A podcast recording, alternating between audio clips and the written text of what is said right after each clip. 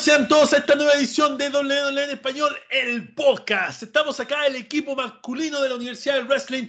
Está el Panda, el Alvarito, el Joche Reigns y por supuesto... Ladies and gentlemen, please welcome our undisputed champion of champions, Blade, the Master JG. ¡Ay, qué emoción! ¡Qué emoción el anuncio! Estamos acá y como le hemos dicho, esta temporada nos enfocamos en preparar las pautas más pequeñas con tal de abordar los casos más importantes de lo que es el wrestling a nivel mundial. Y antes de darle la presentación a nuestros panelistas, vamos a hablar de Funko Lucha y Pop, la mejor tienda chilena de lucha libre, pero rompe en todos los lugares, en Instagram, arroba Funko Lucha y Pop, los mejores precios comprobados. Si encuentra un mejor precio, mándaselo al tío Funaki y él lo va a mejorar por ti. Sobre todo si vas de parte del campeón mayor de la Universidad del Wrestling, va a conseguir un jugoso descuento y muchos regalos más de parte de Funko Luchipop. Síguelos en Instagram en arroba Funko Luchipop. Y también, obviamente, Amazon.com, que me trae siempre regalitos acá al campeón mayor, como esta figura de Goldberg que venía, pero espectacular entre muchas otras cosas más ya. Así que, por favor, todo lo que necesites comprar, si no está en Funko Luchipop relacionado a lucha libre o está fuera de Chile, Amazon.com. Perfecto. ¿Cómo están todos, chicos? ¿Cómo están acá? Cuéntenme. Bien. Oh, bien. Excelente. Sí, todo bien, todo bien. El orden de hoy día del podcast va a ser el Alvarito, el Panda y remata el Joche. Así que en ese mismo Uh. orden, chicos, díganme cómo va la semana y qué le ha parecido lo que ha pasado en el wrestling hasta ahora. Por favor, vamos, Álvaro. Hola, ¿qué tal? Espero que estén muy bien. Yo como el culo, pero no importa. Esperemos que la próxima semana sea mejor. Oye, el wrestling, eh, ¿hay qué? Tuvo fome, weón. Tuvo fome. Creo que como lo único que me tiene como expectante es que va a salir el 2K22 y que hoy día es Revolution. Pero más que eso, nada más. La semana, weón, estuvo horrible, mala. Hubieron algunas polémicas, pero bueno, vamos a hablar de lo más importante, así que espero que estén todos súper bien. Y le doy el pase a mi compañero para que salude. Bueno, primero que nada, un saludo para todos los, nuestros queridos contertulios y nuestros queridos oyentes. Eh, la verdad que la semana estuvo falto de noticias, pero hubo cosas bastante interesantes que Marito vamos a comentar. Y personalmente, muchas se me enfermó mi hija, así que ojalá que se recupere pronto. Un saludo para ti, Maite, te quiero mucho. Y eh, eso, démosle nomás, que pase mi compadre Joshi. Dale, Joche. Hola amigos y fanáticos del wrestling, aquí volviendo ya después de un, un periodo enfermo, pero ya estamos mejor. Y sí, como decía Alvarito, no hubo nada muy, muy bueno en el, en el wrestling. Creo que lo mejor fue lo, lo que pasó en el Madison Square Garden el día de ayer. Vamos a hablar de eso al tiro. Ya vamos a, derribar unos mitos primero porque queremos reírnos un rato y empezar este podcast como corresponde. Nos vamos a reír un poco de algunas cosas que pasaron porque de hecho, para que ustedes sepan los temas que vamos a tratar hoy día, vamos a hablar de cosas muy importantes. Por ejemplo, vamos a tocar un poquito el tema de Cesaro, la salida de WWE. Luego vamos a hablar de Caín Velázquez y todo esto que ocurrió, que terminó con Caín en la cárcel y muchas otras cosas más. Vamos a hablar de esto, pero completo, con toda la información que hay. Pat McAfee y Vince McMahon en un estudio. Para mí, precisamente, la mejor entrevista en la historia que le han hecho a Vince McMahon, y no solamente para mí, para Chris Van Vliet, que se especializa en este tipo de entrevistas, y para muchos otros más, ha sido la entrevista más espectacular que han hecho a Vince McMahon. Si la barrera del idioma te impidió escucharla o entenderla, vamos a tocar los temas más importantes y los vamos a comentar para ti, para que puedas saber lo que ocurrió. Y de hecho, para rematar, vamos a hablar de Tony Khan y la compra de Rhino Fono, ¿ya? Porque toda la gente está hablando de eso y lo bueno que es Tony Khan, pero detrás de todo hay una cosa que ustedes no saben y en la Universidad del Wrestling se las vamos a contar. Primero que todo, vamos a derribar un par de mitos. Acá estoy viendo la pauta. Eh, bueno, hubieron dos cosas. Primero, se habló de Pat McAfee y Vince McMahon. Ya los mismos de siempre levantaron cualquier humo, tiraron cualquier mierda. No, si va a pelear, Vince McMahon regresa al ring a los setenta y tantos años. Pat McAfee se enfrenta a Vince McMahon. Vince McMahon va a empezar el feudo con Pat McAfee en entrevista. Hicieron como cinco videos de 40 minutos y live y resubido a YouTube para eh, hablar pura mierda, ¿ya? Porque eso nunca fue así. De hecho, los que vimos la entrevista, vimos a Vince McMahon invitar a Pat McAfee a tener una lucha en WrestleMania, pero en ningún momento Vince lo tuvo en los planes y eso quedó comprobado. De hecho, incluso Dave Meltzer lo dijo, como la verdad es que nunca estuvo en los planes, discúlpenme, pero eh, ya, nunca estuvo en los planes que Vince McMahon volviera al ring. Así que, por favor, espero que la gente que se sintió estúpida de haber visto todos estos videos deje de seguir a esa gente tan de mierda que inventó tanta porquería. Y hablando también de esa misma gente, porque ellos mismos también empezaron a hablar de la salida del retiro Stone Cold Steve Austin para enfrentarse a Kevin Owens.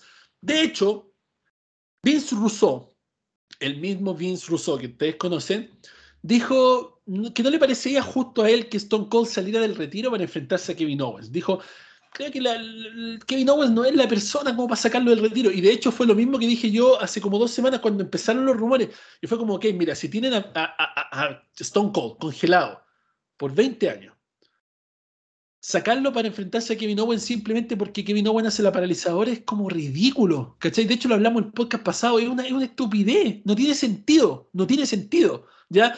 Y de hecho, yo no sé cómo hay gente que puede haber creído que Stone Cold iba a salir del retiro para enfrentarse a Kevin Owens, ¿cachai? Y hacer video y hacer post y toda la cuestión. Recordemos, ojo, recordemos que obviamente para sacar del retiro una leyenda sí tiene que ser algo muy importante. ¿Cachai? A lo mejor podría ser enfrentarlo con Roman Reigns, pero ¿cómo podrían inventar una historia para eso? Tampoco tiene mucho sentido. Siento que de verdad no, no, como que no me hace juego. El punto acá es que sabíamos que Stone Cold iba a ser el host de este WrestleMania, porque está muy cerca de su casa. Entonces es obvio, como siempre pasa con los hosts que se ven involucrados en la acción, va a entrar Kevin Owen, va a tirar un poco de mierda a Texas, suenan los cristales, aparece Stone Cold, le entrega una cerveza, tratan de hablar, pum, paralizadora, como que se va a parar, paralizadora, le tira la cerveza, se toma unas cuantas, explota, la gente grita, se acabó. Eso es lo que iba a pasar. Eso es lo que todos pensamos que iba a pasar. Pero ¿por qué mierda levantan tanto humo que se va a enfrentar a Kevin Owen? O sea, ya dos veces seguidas que esta gente pasada de edad a enfrentarse a luchadores y honestamente con todo el respeto que le tengo a Kevin Owens, que me encanta, que yo digo que es uno de los mejores campeones universales en la historia, de hecho, yo creo que después de Roman Reigns, Kevin Owens es el mejor campeón universal que ha habido en la historia. Así todo, siento que no está al nivel y no creo que llegue al nivel de poder enfrentarse a un Stone Cold menos en WrestleMania. Ya, ojo con eso. No es por faltarle el respeto, pero la cosa es como es. Opiniones de esto. Álvaro, Panda, Joche, ¿qué pensaron de estos rumores? ¿Alguna vez los creyeron? ¿Qué, qué, qué onda? ¿De verdad pensaron que podía pasar? Ahí me hubiese gustado que hubiese pasado. La verdad me hubiese gustado. Pero creo que pudo haber sido, no sé, si es que se hubiese llegado a dar, me hubiese gustado que hubiese sido más, con mayor relevancia y con mayor historia de trasfondo. No tanto como un Kevin Owens burlándose de la gente de, Texas. ¿ya? claro, porque imagínate, si, si, si fuera a haber una lucha o lo que sea, compadre, estamos a menos de 30 días de WrestleMania. Tú no puedes construir algo para Stone Cold en 40 días cuando empezaron a salir los rumores, digo yo. Es imposible. Si va a traer Stone Cold, tiene que contar una historia de seis meses por lo menos. Por lo menos, preparada, video, en Big Net, que aparece Stone Cold acá, que dice esto, que uno le tira mierda por redes sociales, que él le contesta, que viene, que lo invita al podcast, que se tiran las cosas. No sé, ¿me entendí? Pero esto es como, ah, como que era demasiado estúpido, como yo no sé cómo puede haber gente que lo pudo creer. Y pues digo, pudo haber, pudo, haber habido una mayor creación de trasfondo, un mayor como, como amor por crear algo con Owens y con Steve Austin, mm, es imposible que se haga. Y creo yo de que eh, me gustaría verlos, pero obviamente como un segmento simplemente porque es, todo lo que apunta a eso. O sea, eh, no sé, más claro agua que está apuntando toda esta web de Owens tirándole mierda a Texas tiene que ser por eso. ¿cachai? O es eso o es Booker T porque Booker T también está levantando, bueno, no sé si estará levantándolo por sí solo, yo creo que sí, porque está harto olvidado de repente, entonces... Es que, mira, eso, eso es interesante, puede que salga un equipo de Texas, puede que salga Stone Cold, Booker T y Undertaker. No sé. recordemos, recordemos que están generando este feudo de tag team con Rollins y Owens, entonces igual puede darse, no sé. Y acuérdense que Booker T, Booker T dijo, y ya le han preguntado varias veces, que él, él ya está listo para volver, o sea, él quiere luchar. Él no quiere estar esperando en la casita y si revisan su Instagram, incluso subió un post tirándole así, pero directamente a Owens, así como, bueno, no busqué una lucha en pareja para WrestleMania, búscame a mí, yo te doy cara y veis qué tan mierda somos los de Texas. Corta. Pero bueno, ese es mi, ese es mi, ese es mi, mi, punto de vista al respecto de, de, esa lucha. Panda. Oye, mira, ¿sabéis qué? Eh, yo lo estuve pensando esto de, Stone Cold y me parece que encuentro que es muy pobre esto de, Kevin Owens para que Stone Cold vuelva al ring en este, en este caso. Yo creo que tendrían que, como dicen ustedes, construirle algo, algo más, más pensado, algo con, con un poco más de sentimiento, con un poco más de psicología. Creo que Stone Cold tiene esa capacidad. Recordemos que Stone Cold tiene un contrato firmado con WWE, que tiene un programa de podcast, eh, de School Sessions, que es muy bueno. eh, y creo que podrían haber utilizado el podcast de él para armar algo así como que empiece a tirarle mierda a alguien o que empiece a tirarle pollitas, como dicen algunos por ahí, eh, así como eh, me gustaría enfrentarme a este o, o este no me cae bien y así armarse algo como lo que se armó con Pat McAfee con Adam Cole en su momento. Creo que es- se podría haber ar- armado algo un poco más entretenido, pero así como a la rápida, creo que nunca sale bien. Obviamente es Stone Cold, eh, va, va a estar la música de Stone Cold, va a estar las poses de Stone Cold, el público va a explotar cuando entre y eso va a ser suficiente para su momento de WrestleMania en Texas. Eh, la, y la, la idea de, del tag team, eh, me gustaría, en vez de ver a, a Undertaker, me gustaría ver a Mark Henry. Creo que Mark Henry podría cubrir ese... Pero está en ese- AEW, weón. Sí, está en IW, pero no sé. Yo siento que, que me gustaría me hubiese gustado verlo a él en vez de a Undertaker. Undertaker, déjemelo ahí, en su retiro nomás, ahí tranquilito. Así que en los conciertos de Bad Bunny. Así que eso, esa es mi opinión. Joche. ¿Sabes qué? Em, tengo amigos que me preguntaron acerca de si Stone Cold realmente iba a salir del retiro. Yo les decía, no, no creo que salga del retiro. O sea, va a llegar, con suerte le va a poner una palizadora a Owens, va a sacar cerveza y se va a ir. Que es más prácticamente lo que dijiste tú, Juan. Es que Eh, no hay más. Es que no hay más. Porque no hay, no hay una historia. Pero para mí, la persona que podría sacar a Stone Cold de un retiro eminente sería The Rock. Siento que donde hay un The Rock, hay un Stone Cold. Y creo que tiene una historia detrás. Pero Pero es que no. sacar a Rock que esa historia está más que cerrada. entonces es como weón. ya- Esa historia Está más que cerrada. exacto. Es que tendría que ser, mira, yo, yo digo, lo único que podría hacer para sacarlo sería Roman Reigns. ¿Y por qué? Porque Roman Reigns, si le gana a Lesnar, que es lo que todos sabemos que va a pasar, eh, va a ser imparable. Y va a ser la WWE. Entonces, ¿quién podría de alguna forma hacer algo? La Roca. Pero si no llega la Roca, ¿quién podría más ser creíble? ¿Cachai? Que pueda parar estos abusos de este jefe Claro. Stone Cold, ¿cachai? Po- podría tener sentido, pero cómo llevarlo hasta allá, ese sería un trabajo creativo espectacular y no me están pagando para decirlo, ¿cachai? pero no, a lo que voy es que al final del día podría tener idea sentido que hicieran algo así, ¿cachai? Pero mm, Owens, no, papá, ¿cachai? Owens de verdad que no, No. no sé, no sé, yo me cae bien Owens y todo, me gusta mucho, pero Stone Cold está en palabras mayores, ¿cachai? Y sobre todo el hecho de que está retirado hace 20 años, ¿cachai? Son Mm. 20 años de retiro. Entonces, romper 20 años de retiro con una persona que ha dicho en múltiples ocasiones que no va a volver a luchar, tiene que ser una razón de peso muy fuerte para que este Claro. personaje salga del retiro, ¿cachai? Que es como lo que pasó con Shawn Michaels prácticamente cuando salió del Claro, retiro. claro, claro. Y que de hecho yo creo que esa salida del retiro de Shawn Michaels ojalá nunca hubiera ocurrido, ¿cachai? No, y se Eh, arrepiente, se arrepiente hasta el claro, día de hoy por claro. Sí, mierda. de no hecho. tuvo razón de ser y bueno, fue, fue un fiasco, pero bueno, no hablemos mal de Shawn Michaels, no merece. Eh, estamos, estamos hablando de Stone Cold, no hablemos de Shawn Michaels. Y bueno, vamos con el único tema, no me ven hablando de esto, de lo que es este podcast y es la salida de Claudio Castagnoli, más conocido como Cesaro. ¿Ya? Este podcast lo estamos grabando el día domingo para que salga mañana lunes. Ya para la gente que piensa estamos en vivo, no, no estamos en vivo. Por eso no leemos sus comentarios en el video. Ya lo estamos leyendo, estamos en el chat en vivo, por supuesto. Así que deposita tus comentarios, deja tu like, ayúdanos a compartir. Y si estás viendo esto, toma un clip o un pantallazo y súbelo a tu Instagram y etiqueta a Road del Wrestling, Juan. Díaz Garay o al Joche Reigns o al Panda o al Alvarito y lo vamos a compartir en nuestras historias. De verdad que eso sirve muchísimo para poder compartir. Si nos estás escuchando en cualquiera de las redes de podcast del mundo, siempre puedes seguir escribiéndome a mi Instagram o puedes escribir al Instagram de la U del Wrestling y te vamos a estar contestando para que de esa forma puedas participar también de lo que es este podcast. Claudio Castagnoli y Cesaro deciden no renovar contrato con WWE. Las razones son más que obvias. Ya eh, eh, hay que echarle agua para verlo más claro, ¿cachai? O sea, estamos claros por qué no renovó. Se le ofreció una cierta cantidad de dinero que no fue poca.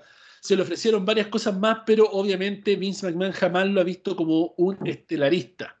Jamás lo ha visto como un material de campeonato mundial, ¿ya? No digamos que Cesaro estaba persiguiendo un campeonato mundial tampoco, ¿ya? Obviamente cualquier luchador del mundo perseguiría un campeonato mundial. El punto acá que ocurre es que Cesaro lamentablemente no está en ningún spotlight, no está en historias por el cinturón intercontinental, no estaba en historias por el cinturón de los Estados Unidos, tenían segmentos muertos, ¿ya? Y no metieron nunca a Cesaro. Entonces al final siento que de alguna manera, y lo hemos dicho muchas veces, se le faltó el respeto, literalmente, a todo lo que significa Cesaro.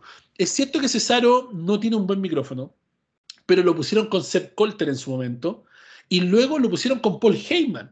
Entonces, si no pudieron hacer algo con este tipo de personajes tan buenos en el micrófono, siento que de alguna forma se, se rindieron con Cesaro y dijeron, ¿sabes qué? Involucrémoslo en historias de mierda nomás y ya, y no sé qué, teniendo una capacidad espectacular para no sé, es un tipo que literalmente le llaman el cyborg suizo, el Superman suizo, y tiene por qué, o sea, tiene fuerza increíble, brutal, tiene un talento espectacular, esos tremendos antebrazazos suizos o europeos, como le llaman, no sé, todo lo que hace en el ring es poesía en movimiento, sabemos, ojo, para la gente que no está muy involucrada en lo que es la historia previa a WWE, o para la gente que solo ve WWE, eh, Cesaro siempre fue un tag team, siempre fue un tipo, un tag team specialist, como le llaman. Siempre fue un luchador de parejas, ¿ya? Con Chris Hero, con Christopher Daniel, con el mismo Eddie Kingston, tuvo una cosa por aquí en alguna indie. Siempre fue un luchador de parejas y obviamente de media cartelera. Luego va a la WWE y empieza a hacer su carrera en solitario.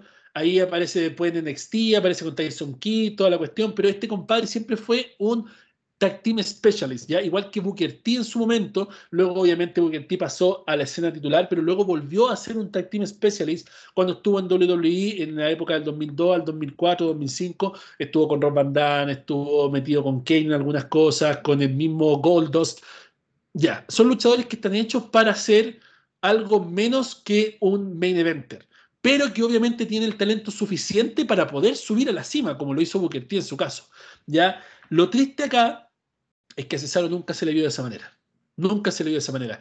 Y de hecho, cuando él fue campeón de los Estados Unidos, y esto estoy hablando hace varios años ya, como ocho años atrás más o menos, tuvo un reinado espectacular. De hecho, su canción, esa del, Miracle, era espectacular, de verdad me encantaba. Luego cuando lo ponen, lo ponen, Sí, ¿no? Y después cuando lo ponen con Jack Swagger en los Real Americanos, compadre, y gana la batalla del gigante, qué hermosura, ¿cachai? O sea, yo cuando vi eso dije, ok, este es el momento de Cesaro. Este es el momento de Cesaro, compadre. Gana la batalla Andrés Gigante, va con todo. El próximo año Cesaro va a estar en el medio evento de WrestleMania. No pasó nada, ¿ya? Y no solo no pasó nada ahí, no pasó nada en los siguientes ocho años. Entonces está bien que hay luchadores que no son material de campeonato. Está bien que hay luchadores que no son estelaristas. Y está bien también que hay luchadores que siempre van a ser jovers toda la vida. ¿ya? Eso siempre va a pasar. Siempre van a haber estos luchadores que no van a poder subir más arriba de lo que ya están. Pero eso no quiere decir que a nosotros no nos duela. No quiere decir que a ellos no les duela. Y no quiere decir que ellos no tengan el derecho de buscar algo mejor. ¿ya? Ahora, hablemos de IW, porque todo el mundo está esperando que debuten IW. De hecho, como les dije, esto lo estamos grabando el domingo y estoy atento al celular porque en este momento está empezando, eh, bueno, está por empezar eh, Revolution. Entonces no me extrañaría que debute en Revolution, ya porque él no tiene cláusula de no competencia, porque se acabó el contrato, entonces puede aparecer en cualquier momento en cualquier empresa. Entonces, honestamente no me extrañaría que después de la lucha de Jericho con Eddie Kingston aparezca por todos estos dime y diretes de Eddie Kingston a él en redes sociales, ¿ya? Entonces, estoy atento por si llega a romper la noticia, pum, tirarla inmediatamente. El punto acá es el siguiente. ¿Qué pasaría con Cesaro yendo a IW? ¿Qué pasaría con Jeff Hardy, que hace unos días atrás estuvo en una entrevista con un youtuber y dijo, I'm going to AEW, I'm very excited. yeah, I'm nervous, but I'm excited. es como, todo el mundo va a AEW. Jeff Hardy es como, lo hemos hablado, Jeff Hardy no está preparado para ser material de nada. Jeff Hardy debería estar en su casa y ojalá retirado, pero no, va a IW también, ¿cachai? Y aparece Matt Hardy haciendo un video, gracias Vince McMahon por liberar a Brother Nero. Claro, porque él se estaba perdiendo en el anonimato dentro de IW y ahora con Jeff Hardy va a volver a ser relevante, ¿cachai? el único que se beneficia con Jeff Hardy en AEW es Matt Hardy que Matt Hardy de verdad ya está en el olvido de cualquier persona y apareciendo Jeff Hardy vuelve a ser relevante.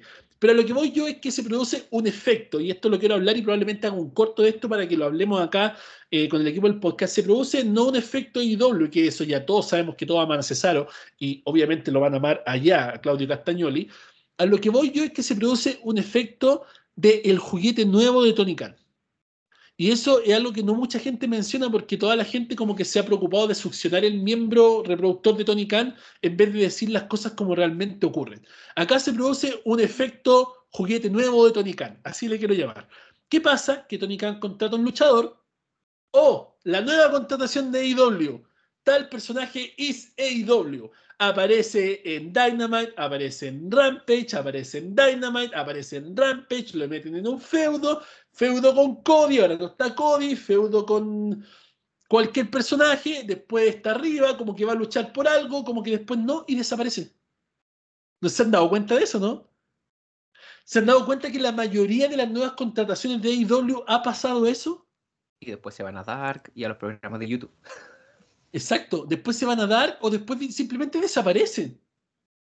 El ejemplo más grande del Big Show. ¿Dónde está el Big Show? ¿Alguien que me diga dónde está el Big Show, por favor? Christian. ¿Qué pasó con Christian? Wrestling. ¿Dónde está Christian? Ahora es manager de, de los Luchasaurus. Pero ¿dónde está Christian? ¿Dónde está luchando Christian? Que supuestamente le habían revitalizado la carrera. ¿Dónde está? No está el juguete nuevo de Tony Khan. Y así podría ir bajando a la lista inmensa de luchadores que han firmado por AEW y desaparecieron.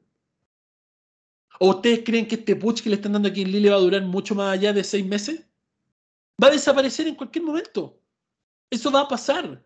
Y así han desaparecido muchos luchadores. Porque Tony Khan solamente está interesado en que digan, oh, Tony Khan le dio la oportunidad, Tony Khan le tapó la boca, Tony Khan hizo esto.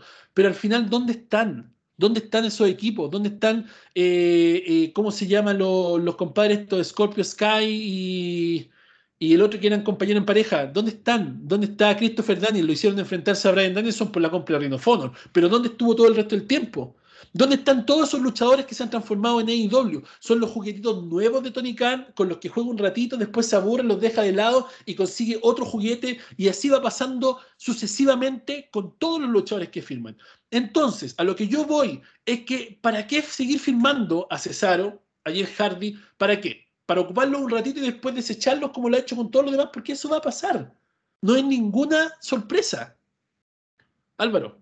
No, y espérate, súmale, el factor que yo creo que es súper importante, que todos dicen, no, pero es que IW le da la oportunidad, esto ni can compra, compra, compra, compra, sí, compra, compra, compra, pero ¿cuántos despidió hace poco por no renovar contrato? Porque es obvio que no puede contratar a todo el mundo y mantener a todo el mundo en su empresa. O sea, claro, es fácil poner la plata en la mesa y decir, ya sabéis que te tengo todos estos meses, pero después no te renuevo porque, ¿sabéis qué? Me está llegando más gente y no te puedo tener. Entonces ahí la gente, toda la gente que está apoyando a IW dice, oh, y la plata, la plata, la plata la plata no es eterna. Es imposible que tenga ya 80 luchadores y tenéis las marcas mezcladas, no tenéis ni siquiera dos títulos eh, de, main roster como para tú decir, ya, tengo mi marca, tengo mi otra marca, tengo competencia entre sí o sí. Pero no pasa nada, ¿cachai? Se mantiene lo mismo y, y, y, es el problema. Todo lo que salga lamentablemente de un lado se va a ir para el otro y va a ser así, va a ser así, va a ser así todo el rato. Porque sabe que atrae gente. Claro, entonces eh, esa es la cuestión que al final estoy tratando de buscar como si es que hay un récord de todas las contrataciones, pero no, no, no, no puedo encontrar algo así como un récord de todas las contrataciones, pero imagínense, tantos luchadores que han llegado a AEW, tantos, tantos, tantos, tantos, tantos, tantos, y al final, compadres, desaparecen. ¿Y quiénes quedan siempre en la pantalla? CM Punk, Daniel Bryan, Dean Ambrose, Eddie Kingston, Darby Allen, MJF, eh, los, Lucha Bro, Sting. Em, los Luchasaurus. Claro, eso ya, claro, Luchasaurus. Y sería. Y de las mujeres, la doctora Viv Baker, Ruby Soho, eh, Tai Conti, que se está comiendo a Sammy Guevara, Sammy Guevara, obviamente, Chris Jericho. Y sería. Y sería, ellos son, ellos son los que están siempre ahí. Pero hablemos de Rusev, Miro, ¿dónde está? En figurita. En figura. ¿Cachai? ¿Qué, figura más horrible, weón? Sí, hablando de eso. ¿Dónde están todos esos luchadores que de hecho la mitad de los que fueron anunciados como figura ahora en el, en el Revolution Fest, la mitad no está en televisión? La mitad no está en televisión. Y eso pasa porque ocurre este efecto del juguete nuevo de Tony Khan. Y por favor, guarden este pedazo de video. Guárdenlo. Porque cuando llegue Jeff Hardy, va a ser pareja con Matt Hardy. Tal vez lo van a tirar estelarista. Y que te vaya bien. Eso va a pasar. Ojo con eso. Y luego va a pasar lo mismo con Cesaro. Si es que lo contrata. Entonces al final del día, la gente tiene que parar de seguir tratando de mandar a todo el mundo a man. De verdad, AEW no es el lugar que toda la gente piensa que es. Y no digo que sea malo, simplemente digo que lamentablemente no hay cuna para tanta gente. Álvaro. Mira, no sé si será el caso específico, pero creo yo que algo que igual es admirable, mira, yo creo que lo hace por lo que dice y también por esta razón que estamos hablando, que es Johnny Gargano. Johnny Gargano prefirió ser agente libre totalmente. Juan, mira, yo, yo entiendo que, claro, nació su bebé, su familia y todo el tema, pero yo creo que Johnny Gargano es tan inteligente y lleva tantos años en indies y en diferentes empresas que sabe cómo es el sistema de las empresas y de que siempre si hay dos empresas eh, liderando el resto, sabe de que la competencia va a ser siempre así y sabe que si va a llegar a AEW lo van a tener peor que en NXT 2.0. Entonces, yo por mi parte creo que Cesaro dice hacer lo mismo, quedar con un agente libre, ir a New Japan, lo más probable es que New Japan vuelva a tener relaciones con AEW porque Tony Khan lo volvió a mencionar como esta puerta prohibida, que para mí en verdad de prohibida no tiene ni una wea. Y, y perdón que lo diga así, pero prohibido, No, es para mí que es que, claro, prohibido para mí debe ser un, un Vince McMahon con Tony Khan. Eso es prohibido. Claro, Porque prohibido, Japan- claro. Claro, está hablando que es prohibido. Prohibido, prohibido es con Claro. WWE porque WWE no se hace amigos con nadie. Entonces, Exacto. lo que pasó con Mickey James, eso es puerta prohibida. Eso es puerta prohibida. Todo lo otro que hemos visto es pura mierda, es pura habladuría, porque al final todos saben que tiene amistad con New Japan, que ahora es dueño de Ring of Honor y que tiene amistad con Impact Wrestling y con AAA. Entonces, puerta prohibida las pelotas, weón. Esa, esa weá no, no, no es nada. Pero lo que voy es que al final se produce este efecto juguete nuevo de Tony Khan. Así se va a llamar, de hecho, el corto que vamos a subir. Y me gustaría escuchar la opinión del Panda y luego del Joche para que me cuenten qué les parece esto y si tengo algo de razón en lo que estoy diciendo, qué les parece, tiene sentido. ¿Qué diablo, weón? Panda. A ver, yo quiero dividir la conversación en dos partes. La primera, hablemos de Cesaro. Eh, me pareció una cagada tremenda el despido de Cesaro. Siento no fue que- despido. Él decidió no renovar. Sí, eh, despido. Es que lo- cuando uno pide algo y no te lo dan, es como que igual te estuvieran despidiendo, porque quiere decir que no te consideran tanto como para darte lo que tú quieres, porque si Roman Reigns dice que quiere tres chanchos en su pieza o en su, en su backstage, se lo van a poner. Entonces, entonces yo encuentro que es un poco de despido, un poco de no quererte o de no tenerte tan en cuenta. Siento que Cesaro se mereció cada segundo del programa que tuvo. Eh, tuvo momentos bien importantes en WWE, aunque no campeonatos, porque su momento en WrestleMania lo tuvo contra Seth Rollins, eh, su momento de mm, la batalla de Andrés Gigante que comentabas tú, que también fue una parte importante dentro de su carrera, el campeonato de Estados Unidos, eh, el tag team que hizo con, con Sheamus, que para mí fue genial, siento que hicieron muy buenas luchas, la verdad que quiero destacar esa parte de la historia de Cesaro en WWE, pero insisto que no tenía el micrófono suficiente ni el carisma suficiente como para hacer main eventer y eso le, le jugó en contra siempre. Siento que Vince.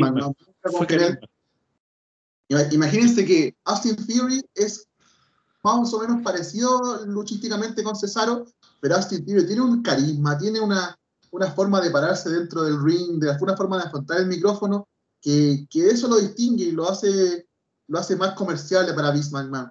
Eh, y con respecto a IW, lo hemos hablado un montón de veces, este efecto que yo te encuentro toda la razón, Juan, de hecho lo hablamos como dos o tres podcasts atrás, que hay un efecto de juguete nuevo en Tony Khan y eso es muy perjudicial para todas las superestrellas que firman con, a- eh, con el All Elite Wrestling. Le pasó a Sean Pierce, le pasó al Big Show y, y de hecho eh, estos nombres que estamos dando, como el Big Show, como este otro, como este otro, fueron parte importante de podcasts antiguos, así como All Elite Wrestling contrata al Big Show. Se armó la tremenda en esa semana, todo el mundo comentando, de hecho yo me acuerdo perfectamente de eso porque le mandé un pantallazo al Juan del Twitter y el Juan me dice, ah, eh, ¿quién mandó ese, ese meme o ese troleo? Y dije, weón, esto no es troleo, esto lo saqué directamente del Twitter de All Elite Wrestling. Y el Juan me dice, ya, y lo fui a ver. Y claro, pues era verdad, pues entonces eh, es increíble cómo la noticia pasa a ser poco relevante tan rápido o el personaje pasa a ser poco relevante tan rápido, ¿cierto? Que que Tony Khan tiene que trabajar en eso y no contratar a tonta y a loca y ser como, como el Kiko de, de- del mundo del wrestling, ¿cierto? Que Tony Khan se ha convertido en el, en el niño mimado del wrestling, el que todo lo quiere y el que todo lo puede, pero aún no tiene un grupo creativo detrás que pueda sostener estos personajes, que pueda sostener esta calidad, porque ha contratado buenos luchadores, ha contratado a Adam Cole, a Tyler Bryan, ha contratado a Russell, que digan lo que digan, siempre yo lo consideré un buen luchador, un buen, eh, un buen personaje marketinero. Eh, bueno, ahora con lo de Rusia no creo que puedan hacer lo mismo que en WWE, pero se puede hacer algo con él. Eh, pero ha contratado cosas buenas, entonces yo encuentro que el, mundo creativo de WWE Wrestling no está funcionando para nada y siento que en algún momento le va a explotar en la cara. Claro, mira, estoy viendo imágenes. Jay Lethal, ¿dónde está Jay Lethal? Lee Johnson, Sean Dean. eh, Ojo que a Jay, oye, ojo que Jay Leta lo ocuparon una pura vez con weón Sammy Guevara y chao. Y fue Claro. la sensación supuestamente, pues weón. claro, mira, Bobby Fitch está porque es parte de la Undisputed Era y lo están tratando de, de- de- de- subir, pero si no, después de eso, ¿qué van a hacer con Bobby Fitch? Lo van a mandar cagando a la casa. Eh, ¿qué pasó con Shaquille O'Neal? Que supuestamente iba a estar ahí también, no sé qué, toda la cuestión desapareció. Eh, estoy mirando más, mira, eh, no, me aparecen todas las imágenes, eso me frustra. Pero Mark Henry, el mismo Mark Henry, Real Reason, like, mira, Private Party tampoco aparece mucho. siempre son los mismos. Al final quedan los mismos siempre y al final del día, como te digo, es simplemente el hecho de que tenemos un compadre nuevo y ocupémoslo un ratito, sensación, la gente va a ver la tele por él y después se va. Y la misma gente se olvida y nadie lo cuestiona, ¿cachai? ¿no? Nadie lo cuestiona. Nadie cuestiona de que Tony Khan no está usando a Christian, no le está dando protagonismo, no está haciendo esto. Nadie lo cuestiona. Todo el mundo está callado. Nadie, nadie, como que nadie le importó. ¿Cachai? Pero, puta, Vince McMahon, no sé, contrata a alguien, no, no lo está usando el viejo penca no la cuestión, no le da pucho, ¿dónde está? Y todo. No tiene sentido, de verdad. Creo que ha hecho un personaje tan, tan inteligente Tony Khan que de verdad yo me saco el sombrero que no tengo puesto por Tony Khan porque siento que ha sabido hacer las cosas. Ha sabido vender este papel de jefe bueno, de víctima, toda la cuestión, que de alguna forma ha logrado encantar a la gente y borrarles la memoria de una forma, pero espectacular. man. De verdad, yo aplausos para Khan. Joche, Bueno, al final es lo que hemos dicho siempre. A, a All Elite Wrestling le falta un territorio de desarrollo ya lo para tiene. poder crear gente, pero está súper verde. Está Sí, recién, no, ahora con Rino. Fono, pues eso supuestamente es la, la razón, pero vamos a hablar de eso más adelante. que se supone, claro. Ahora, lo que hablábamos la otra vez, es él está tratando de crear un, un nuevo, no sé, un nuevo Real Madrid con puras estrellas, pero después no va a tener dónde meterlas, po. o sea, ¿qué es lo que ya le está pasando? Le está pasando la cuenta, lo mismo que le pasó con WSW, lo mismo que pasó con ECW, que después, pucha, tenían tan buenas estrellas que no tuvieron cómo pagarlas y las y se fueron en picar. No, Ahora ojo, a ellos les ojo está pasando. también que todas las estrellas quieren seguir siendo estrellas. Ese es el punto, ¿cachai? Todas esas Claro. estrellas quieren seguir siendo estrellas y todos los jovers que están llegando ahí van con la ilusión de ser estrellas también. Claro, porque todos quieren aspirar al campeonato máximo. po. Pero Claro. el problema es que si ya no triunfaron en un, en un lugar como WWE, que es donde tú conquistas realmente a la audiencia, donde tú realmente te haces el nombre de una superestrella, ¿cómo vas a llegar a All Elite Wrestling a crear un personaje si ya no lo hiciste en, en un lugar donde te estaban dando desarrollo creativo, donde te estaban dando desarrollo de ring y, y te estaban abriendo las puertas mundialmente? O sea, mundialmente tenías la pantalla para mostrar tu talento en el micrófono, en carisma y en el ring. Y vas a llegar a All Wrestling a tratar de crear un nuevo personaje para poder conquistar a la gente y llegar al campeonato máximo. No, no tienes por dónde. Y, y siento que eso es lo que le pasó a Cesaro igual. Cesaro es espectacular en el ring. Es para mí uno de los mejores luchadores del mundo in ring. Pero con micrófono, carisma, siento que no, nunca vendió absolutamente nada. Creo que la mejor polera que sacó Cesaro fue cuando se quebró los dientes. Y creo que fue la que más se vendió. Y la de pelota, y la de pelota de playa. Cacha. por, por, por cuestiones así como súper Por meme. fuera, fuera y ni siquiera de él, ¿cachai? Fueron Oye, pero. ¿para qué estamos, a ver, ¿para qué estamos con weas? Aquí la comunidad chilena por lo que más lo quería era por el pelado Brazers. ¿Para qué estamos Sí. con weas? No vengan aquí un wea. Acuérdense los años anteriores en, en Facebook. Sí, cuando vino aquí a Chile el 2016, era Cesaro Section, fue, pero boom. ¿Cachai? Pero no, no fue más que eso. O sea, nunca tuvo un papel de estelarista tampoco. Yo siento que le dieron la pelea contra Roman Reigns por el campeonato, pero como para ya démosle una oportunidad para que se quede callado, más o menos. Claro, para que la gente no siga alegando. Para, que no, para que no joden- para que no jodan más, claro. Claro. Pero para mí eso, eso pasó. No sé, más que nada quiero cerrar el tema diciendo que le deseamos lo mejor a Cesaro, donde quiera que vaya, ya, porque el tipo de que es bueno es bueno, pero honestamente no vaya a doble mijito, allá no está el futuro. Vamos con los main event de este podcast inmediatamente, ya llevamos menos de media hora yo creo, no hay más tonteras de las que hablar, podemos hablar del Madison Square Garden, de hecho, hablemos un poco de eso ya, pero para no ir al main event al tiro, Madison Square Garden House Show no estuvo televisado por si acaso, no se transmitió en ninguna parte, solamente la gente que estuvo ahí lo pudo ver. Ya hay algunos shorts en el canal para que los vayan a ver de momentos que pasaron. Cosas relevantes que me parecieron que no debieron haber pasado, que fueron muy mal hechas, como por ejemplo hacer que Charlotte Flair se rendiera en el centro del ring contra Ronda Rousey, mal hecho, malo para los negocios. Porque al final no solo spoilearon el, lo que va a pasar en WrestleMania, sino que más encima hicieron ver súper mal a la campeona femenina de cara a WrestleMania. Lo que tendrían que haber hecho era que por último Charlotte Flair le ganara a Naomi o de alguna manera, eh, no sé, por Ronda Rousey hiciera rendir a Sonya Deville, pero no tendrían que haber hecho involucrar a estas dos personas en un resultado concluyente de una lucha en un house show, porque ellas son el main event de WrestleMania, ¿cachai? ¿no? No pueden ir y hacerlas pelear cara a cara y que más encima una conquista a la otra de cara a WrestleMania. Ahora, de verdad, esa lucha se fue a la mierda, la credibilidad se fue a la mierda. No me importa un carajo lo que pase porque ya me dieron el spoiler y si es que no llega a pasar eso, cosa que no lo creo, me importa 10 hectáreas de carajo también porque al final del día la lucha ya ocurrió. El No, resultado ya, ya, oye, sí, ocurrió. ahora- ya era una mierda el, el, el, el feudo, weón, las actitudes de ronda con el público, los comentarios, todas las cosas de- de- detrás del, del, main, del, main event de la primera noche, weón. Que hayan hecho esta weá del Madison Square Garden, weón, de verdad que lo encontré una estupidez. Te lo juro, una estupidez. Estupidez, No o sea. ¿con qué credibilidad llega la campeona a enfrentarse a la retadora que ya le hizo rendir? Claro, y rendir más encima, po, por último hubiera sido un pin, era- Por último, sé, un paquetito, weón, un paquetito. Claro, un paquetito, un paquetito así mal hecho y ya, se, se entiende. Pero no así, no así, ¿cachai? De verdad que no, es, que como, es como el partido de la U con el Colo hoy día en la mañana, po, a los que son chilenos. Esa, esa weá no fue una, no fue un partido, fue porno esa weá, ¿cachai? ¿para qué vamos a con cosas? Pues las cosas como son, po, ¿cachai? Entonces, siento que de verdad la humillación a Charles Flair fue del porte de un buque, weón, y creo que de verdad, de verdad, estuvo fuera de lugar y no me pareció.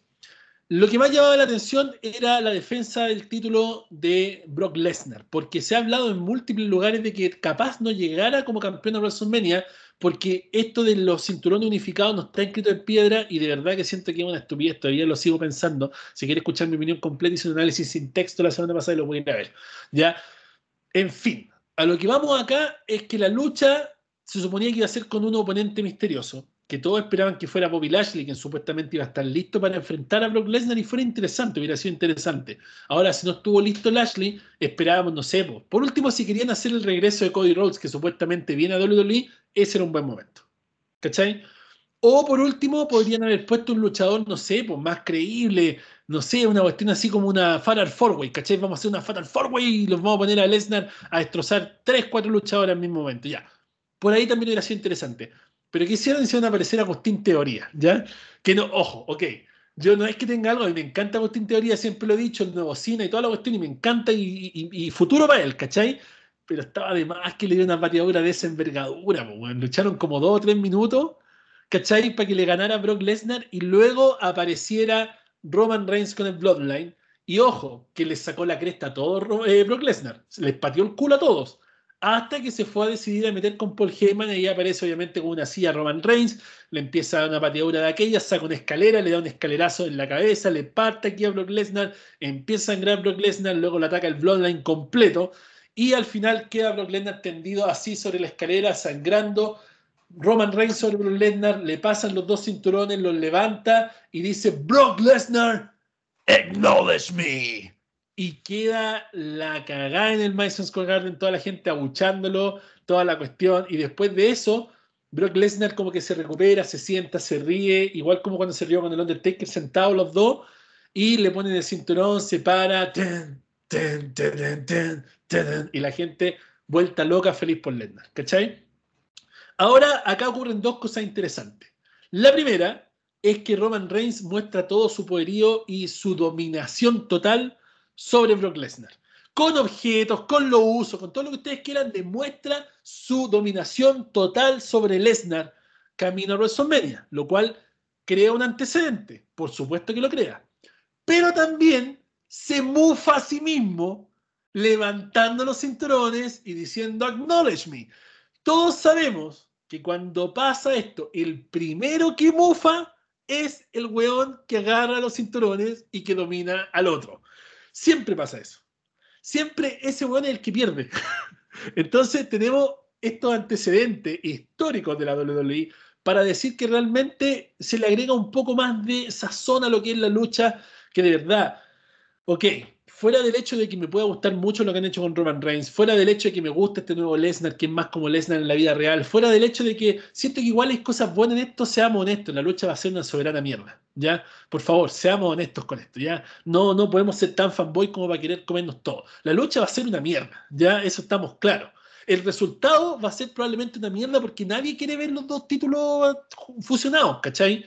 No tiene sentido. Entonces, ya vamos ya con un mal precedente a una lucha que supuestamente la están llamando la lucha más grande de todos los WrestleMania de la historia, opacando eh, Hogan contra André el Gigante en WrestleMania 3, La Roca contra eh, Hulk Hogan en WrestleMania X8, eh, La Roca contra Stone Cold WrestleMania X9. Están tratando de dar Cena contra La Roca, están tratando de opacar todo para poder darle la importancia que no tiene una lucha que es por tercera vez en un WrestleMania, weón, ¿cachai? Es la tercera vez que vemos un Roman Reigns contra un Brock Lesnar. Entonces no es como, no es como eh, first time ever, eh, nunca pasado, no. Ya, es cierto, nunca han unificado campeonatos mundiales en WrestleMania. Ya, eso es verdad. Ya, genial, perfecto. Pero ¿cuál es la gracia de esto? ¿Cuál es el sentido de esto? No tiene sentido. Y ya todos sabemos la cuestión, todos sabemos lo que va a pasar, porque tampoco le vamos a decir, no, es que yo creo que va a ganar Lesnar, porque, porque tiene que ganar Lesnar. No, no puede ganar Lesnar porque es part-timer, porque obviamente se toma un break siempre después de WrestleMania, porque no, no tiene sentido que gane Brock Lesnar. Todos sabemos que va a ganar Roman Reigns, eso ya es, está sabido, es una cuestión que no tiene ningún sentido. De hecho, del caso que ganara Lesnar sería una sorpresa, pero monumental. Eso, eso sí que sería sorprendente y chocante pero no creo que pase. ¿Ya? A lo que voy, derechamente con esto. Toda la construcción para el Madison Square Garden acabó en este Roman Reigns dominando a Lesnar. Fue todo lo bueno que se hizo en este evento. Porque todo lo demás fue un house show normal y se mandaron el cagazo enorme de Charlotte y Ronda. Entonces al final la expectancia era tan grande ¿valía la pena ir a Nueva York y comprar un ticket para esa weá? De verdad, honestamente, yo lo pensé en algún momento, ¿cachai? De hecho, hace como una semana atrás todavía estaban los tickets a la venta para, eh, para esta cuestión y encontré unos pasajes a Nueva York como por 180 dólares y de vuelta, muy barato, muy barato. Y dije, puta, me compro un ticket de 30 dólares y aunque esté arriba en la cresta, el Madison Square Garden es tan chico que veía igual. Es como, ya, no importa. Como que igual podría ser carta, ¿cachai? Pero después dije, no, no, no voy a gastar plata y pedir días libres para esta hueá porque probablemente no va a cambiar nada. Y honestamente no cambió nada, no generó nada, ¿ya? En sí, los compadres que fueron y han subido videos tienen millones de visitas, entonces tal vez eso podría haber sido bueno para el canal. Pero fuera de eso, honestamente, no. ¿Cachai? Como que no ameritaba. De hecho, me compré entradas para ir a ver a One Republic. Mejor. Con esa plata. Pero el punto, el punto al que voy es que siento que no. No. No, siento que eh, la preparación para este WrestleMania están queriendo, están queriendo sobrevalorar algo que no tiene el valor necesario. Y no me refiero solo a la lucha en main event de la noche 2, me refiero al evento completo. ¿Cachai? El evento completo es como ver dos pay-per-view ahí nomás. ¿Cachai? Porque no hay nada relevante, no hay nada espectacular, no hay nada maravilloso que tú digas, ¿sabes que esto es un WrestleMania? No, no, no le veo nada todavía que me pueda convencer de viajar a Texas, comprar boletos, pagar alojamiento, eh, pegarme plantones, tomar transporte público, viajar en avión, todo. No hay nada que a mí me haya, me haga como sentir el deseo de ir allá y participar en WrestleMania. Más encima que lo van a hacer en dos noches, weón. Todavía tienen esa mierda de hacerlo en dos noches, weón. ¿Hasta Es ahí cuándo claro, van a seguir con eso, weón? Esa weá siempre pasa. De hecho, siempre cualquier persona, o, eh, como que siempre se repite la misma fórmula en, en- la empresa, de que siempre cuando hablan de que es el evento más grande o el título, es, weón, siempre ya la cagá. Es una automufa, weón, impresionante. Pasó en su momento con Backlash, con la lucha entre Orton y Edge, que, weón, vendieron como que iba a ser la mejor lucha en la historia del wrestling. Ahora va a ser el mejor WrestleMania de la historia. Weón, estás cachando la cagada que va a quedar si es que en verdad es una mierda el evento y se repite lo que pasó el año pasado en la noche 2. Porque para qué estamos jugando, la noche 2 fue la fome y la 1 fue la buena. Claro. ¿Ya? Entonces, no sé, de modo personal, como para no irme mucho del tema, eh, lo encuentro una cagada. Una cagada, pero monumental y no sé cómo quieren ir, eh, enhebrar esta weá y que, y que venda aún más, porque estamos hablando que es el sexto main event de Roman Reigns. El sexto. El sexto y el Récord. eh, récord, ¿cachai? Y estamos hablando que es la tercera lucha titular donde se enfrenta Roman Reigns con Brock Lesnar. Y es obvio el resultado, si sabemos quién sido la perra de quién. Bueno, Lesnar sido la perra de Roman Reigns. ha sido siempre Por e- pero Por eso. En Entonces- WrestleMania 31 perdieron los dos digo, o sea, este es como, este es como perdieron los dos, pero lo tenía para el hoyo Brock Lesnar. Eh, Sí. pero es que te digo, honestos. si sabemos cómo es la wea, si esta wea es una redención prácticamente. Ahora, ¿cómo lo van a hacer ver bien como que un romance limpiamente le gana a Lesnar? No sé cómo van a hacer. Porque si la wea la terminan con intervención, va a ser una cagada, pero bueno, del porte un buque. ¿Cachai? A no ser que sea una intervención, como le hemos hablado otras veces, que sea la intervención y sea el regreso o la aparición. Pero bueno, si me, me- hacen que gane weón, Reigns con intervención de, de los usos, bueno, ¿cachai? Ahora, si hubiesen puesto algo mejor, alguna, alguna, no sé, estipulación en la lucha, quizás puede ser un poco más. Probablemente la van a hacer no holds bar. Quizás. Ojo, ojo, que esto, va, esto todavía no acaba, todavía no está escrito en piedra, como he dicho. Entonces, probablemente la van a hacer una lucha todo válido, false con anywhere, lo que sea. Para haberle dado el sazón necesario, esta lucha tendría que haber sido un Hell in a Cell. Honestamente, en mi, en mi pensamiento, o un Hell in a Cell o un Steel Cage, pero tendrían que haberlo enjaulado estos dos de alguna manera. No sé, panda. Mira, yo creo, creo que estamos olvidando algo súper importante que ha, ha pasado pocas veces en la historia que, porque los house shows no, no son canon dentro del mundo de WWE. No, La- claro por lo general no, sale la información de los shows o los resultados como que no son relevantes y esta vez Paul Heyman eh, avisó que iba a pasar algo importante en el Madison Square Garden y no solamente porque fuera en el Madison Square Garden, sino porque iba a pasar algo relevante con la historia. Dijo que Lesnar podría no llegar como campeón a WrestleMania y que todavía no sabíamos cuál iba a ser el contrincante de Lesnar. Para mí personalmente me decepcionó mucho que fuera eh, Austin Theory, yo quería que fuera otra persona, alguien más creíble que le pudiera quitar el título. Cuando supe que iba a ser Austin, dije, no, Lesnar va a seguir con el título ahí sí o sí. Eh, y lo de Ronda con, con, con, con la Charlotte Flair, la verdad que no me importa, no lo, voy a, no lo voy a ni siquiera comentar porque el resultado para mí es irrelevante. Tanto lo que pasó en Show como lo que pasa en WrestleMania, la verdad que no me importa. Pero si se dan cuenta, lo que Ok, hicieron... espera, porque- espera, espera, espera. La pregunta es, ¿a alguien le importa lo que pasa entre la ¿A quién- lucha de Charlotte y, En los y comentarios de YouTube, por favor, que alguien ponga, ¿a alguien le ¿Alguien le importa el resultado entre Ronda y Charlotte? A nadie le importa esa guaya. Chao. Pero lo importante aquí es que como se transformó esto, este feudo, esta historia que construyeron en el Madison Square Garden entre Roman Reigns y Brock Lesnar, se transformó en canon, eso quiere decir que esta pérdida de Brock Lesnar ahí tirado en el piso con sangre y, y- y Roman levantando los dos cinturones, eso lo hace como, esto es como yo lo veo como, como el boxeo, como la, la UFC. Eh, Roman Reigns ganó el primer asalto. Ahora Lesnar tiene que ganar el segundo asalto y el tercer asalto tiene que ser WrestleMania. O, o la otra opción es que eh, esta victoria se la llevó Roman Reigns y en WrestleMania tendría que ganar Brock Lesnar. Yo soy del pensamiento de que va a ganar Brock Lesnar. No tengo, tengo ese presentimiento en mi ser de que Brock Lesnar va a levantar los dos títulos al final y van a terminar con esto del jefe tribal de alguna u otra forma. Pero yo No siento que tengo ganar pruebas, pero tampoco tengo dudas.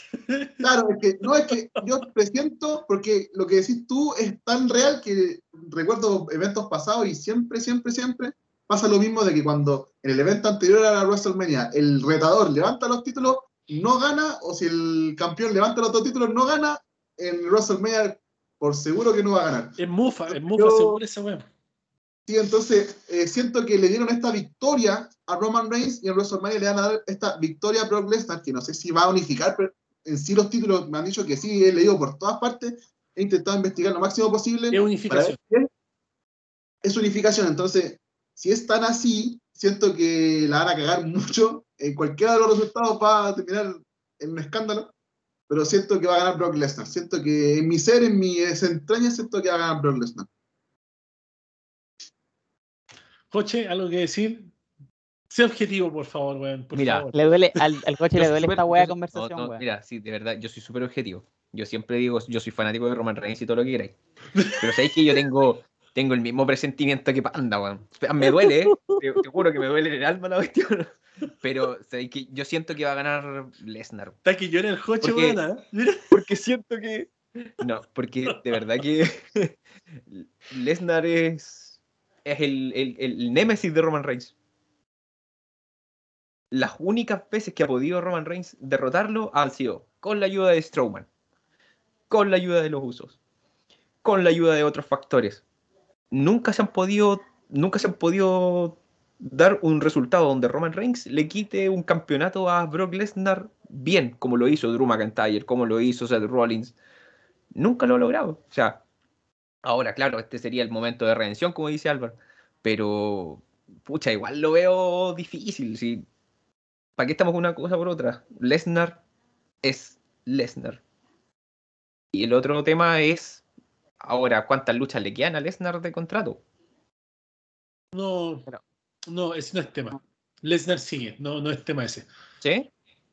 No, no, no. El tema acá, compadre, el tema es claramente la credibilidad del campeonato y el próximo paso para Roman Reigns post WrestleMania si es que gana. Ese es el tema.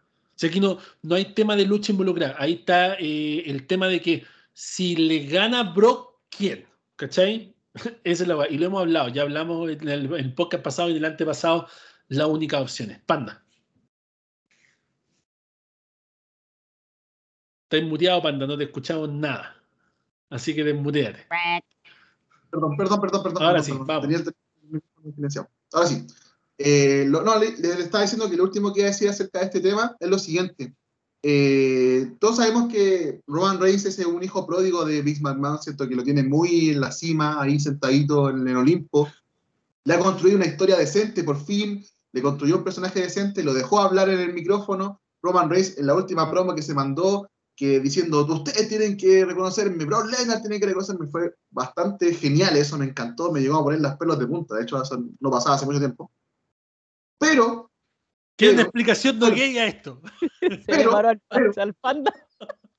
pero, pero, pero, pero, pero, pero, pero, para toda la gente que está escuchando, ¿quién fue el hombre, el caballo de batalla, el caballo de Troya que hizo la contra a la llegada de CM Punk a All Elite Wrestling? ¿Quién fue la respuesta? El nombre de ese hombre es Brock Brock Lesnar. Brock Lesnar fue la respuesta al bombazo más grande que podía dar otra empresa contra Vince McMahon, que era la llegada de CM Punk. No fue Roman Reigns, no fue Bobby Lashley, no fue John Cena ni La Roca, no, fue Brock Lesnar. Y siento que por eso el, el temor que tengo yo de que Brock Lesnar va a salir con esos dos cinturones, eh, uno allí en el hombro y otro en su cintura. Siento que eso va a pasar en WrestleMania. Y eso no es un spoiler, o sea, eso no es un, ¿cómo se dice? Una Predicción. Not a predicción. prediction, It's not a prediction, it's a spoiler. Exactamente. Gracias, amigo Josh. Oye, yo quería, quería decir algo que es súper importante, que yo creo que antes era un factor que, creo que lucha que estuviese involucrado Lennar era un factor que siempre sabíamos que era el más importante, que ese weón no le gustaba perder. Mm, Ya era algo que siempre se veía y, y- y fuese la historia que fuese, Lesnar tenía que ganar sí o sí. Lo vimos cuando ganó un maletín de Money in the Bank sin explicación y sin lógica alguna. Luchas que también las ganó él, reinados larguísimos. Pero aquí yo creo que está el factor de que Lesnar es otro Lesnar. Que yo creo que Lesnar, si pudiese entregarle a él la oportunidad a Reigns de ganar, él lo haría sin problema. No sé si vieron la entrevista que tuvo con Pat McAfee cuando empezó a imitar a Steve Austin, que puta que fue bueno. Sí, bueno, no, espectacular. Todo lo relacionado a Pat McAfee es bueno, no sé si se han dado cuenta. Sí, no, Pero ya, volvamos. El one, el que Lesnar está claro, o sea, él se, puede, se, se retiró cuando fue el tema del COVID y cuando perdió con Drew McIntyre. Pero lo volvieron a llamar y se dio cuenta que está en, un- en una, en una etapa distinta en su vida. ¿Cachai? Entonces, como que ese, ese sentimiento actual de Lesnar te da como aún más dudas si es que va a ganar o no va a ganar. Yo personalmente, ya que todos estaban dando sus predicciones, yo creo que va a ganar Reigns. Ahora, Sí. ¿qué van a hacer después de eso? No sé qué van a hacer. Porque Claro. se le está cagando el roster, no hay mucha credibilidad dentro del roster que queda. Y estamos hablando que va a ser un cinturón. Uno, porque O sea, no van a ser o sea, dos. Uno. Dos cinturones, pero un campeonato. Exacto. te No hay, no hay planes, ojo, no hay planes para unificar los cinturones en una correa aún. Eso habitualmente pasa después del primer reinado, ojo con eso. Pasa el primero y tal vez el segundo reinado y ahí se unifican los campeonatos. Y siempre ha sido así. Fue con los cinturones indiscutidos que Chris Jericho los tuvo los dos, los defendió una cierta cantidad de tiempo hasta WrestleMania, Triple H los tuvo los dos y después los entregó por el indiscutido. Y pasó también con los cinturones eh, del el Big Gold y el WWE, que lo tuvo primero Randy Orton, después los ganó Cena, los ganó Daniel Bryan, eh, los tuvo no Orton, después ganó Daniel Bryan y después los tuvo Lesnar y ahí unificaron los cinturones. Entonces va a pasar un tiempo antes de que unifiquen los dos cinturones en una correa, que espero que sea un, un cinturón diferente. Estoy hasta la mierda con ese network logo de mierda en todos lados. Quiero un cinturón con, con, con efecto bonito, con el planeta, con todo. Ojalá que hagan algo, Mira, algo, algo llamativo, ¿cachai? Conociendo, conociendo estos weones, yo creo que le van a cambiar la correa de un color dorado, una wea así. Claro, no, no, me No. extrañaría, no me extrañaría, creo- pero, pero esperemos no que, que esperemos que hagan, esperemos que hagan un cinturón más atractivo. Pero a lo que va el Álvaro es cierto, o sea, eh, Lesnar dijo que él se había retirado después de, de perder con Drew McIntyre. Dijo, o sea, yo hace 20 años, compadre, partí de una lucha en un gimnasio sin nadie. Después, 20 años después, estuve en WrestleMania sin nadie. Esto para mí fue el final. Y ahora lo que estoy haciendo lo hago porque quiero y me importa una mierda si, me, si la cago. Dijo así, me importa una mierda si la cago o no. Yo estoy haciendo esto porque quiero y porque lo disfruto. Entonces, como claro, como dice el Álvaro, este es otro Lesnar. Es un Lesnar que está dispuesto a perder, que está dispuesto a ayudar, que está dispuesto a pasar antorcha, que está dispuesto a hacer muchas cosas. ¿ya? Es un tipo que, como lo hemos visto, lo está disfrutando. No sé qué habrá pasado por la cabeza de Lesnar. No sé qué, qué se, se habrá pegado en la cabeza, tomó leche de toro mientras ordeñaba unas vacas. Bueno, no sé qué mierda le pasó a Lesnar, pero el Lesnar que nosotros vemos en pantalla es el Lesnar de la vida real es el mismo Lesnar de la vida real. Estamos viendo lo mismo que pasó con el Undertaker cuando se hizo Badass, que es el Mark Calloway de la vida real. Es lo mismo lo que estamos viendo ahora. Entonces, De hecho, este está Lesnar, siendo ayudante de, lo- de los talentos jóvenes, claro, le este está dando cátedra y todo ese tema. Está dispuesto a hacer cosas. Entonces, todo esto lo vuelve impredecible, lo cual lo hace un poco interesante, pero al final del día, para mí, sigue siendo la misma mierda que hemos visto ya tres veces. Entonces, ojo con eso, ¿ya? Ahora sí, yo creo que no hay nada más que decir. No sé si ustedes tienen algo más que decir acerca de esto. No, no, pasamos al tema del main event, al primero de los tres temas. Caín Velázquez. Ya, vamos inmediatamente. Ah, difícil hablar de este tema. Ex campeón de UFC, ese fue el que le hizo la cicatriz a Brock Lesnar que tiene acá en el ojito. Eh, Caín Velázquez siempre fue desde abajo, ¿ah? siempre fue un tipo del Bronx, así un tipo de muy baja. ¿Cómo, cómo lo podríamos decir? Viene como de, de- un barrio muy, muy malo, ¿ya? El tipo se la supo arreglar, se la supo profesionalizar hasta que llega a la UFC, triunfa y todo el tema. Luego aparece en WWE, donde tiene esta lucha nefasta con Brock donde Brock se la cobra después de todo lo que había pasado y todo el tema, una, una mierda absoluta lo que pasó en Arabia en ese momento. Eh, y luego lo echan porque al final no entrenó, no mejoró su condición física, no hizo nada, entonces se va a AAA, donde también aparece una aparición nefasta, toda la mierda que ustedes quieren decir. O sea, Caín Velázquez era UFC y nada más. Ya wrestling no tenía nada que ver y, y intentó hacerlo igual por un par de billetes más. Aquí pasa una situación muy particular, porque Caín Velázquez fue tomado detenido, y eso lo estoy leyendo en la pauta porque no, no quiero decir algo que no ocurrió. Entonces, Caín Velázquez fue tomado detenido sin derecho a fianza por un tiroteo que hubo en el condado de Santa Clara. Una persona terminó herida y otra terminó en el hospital. Ya no hubo mucha información hasta el momento de la audiencia donde formalizan a Caín Velázquez por intento de homicidio. ¿ya?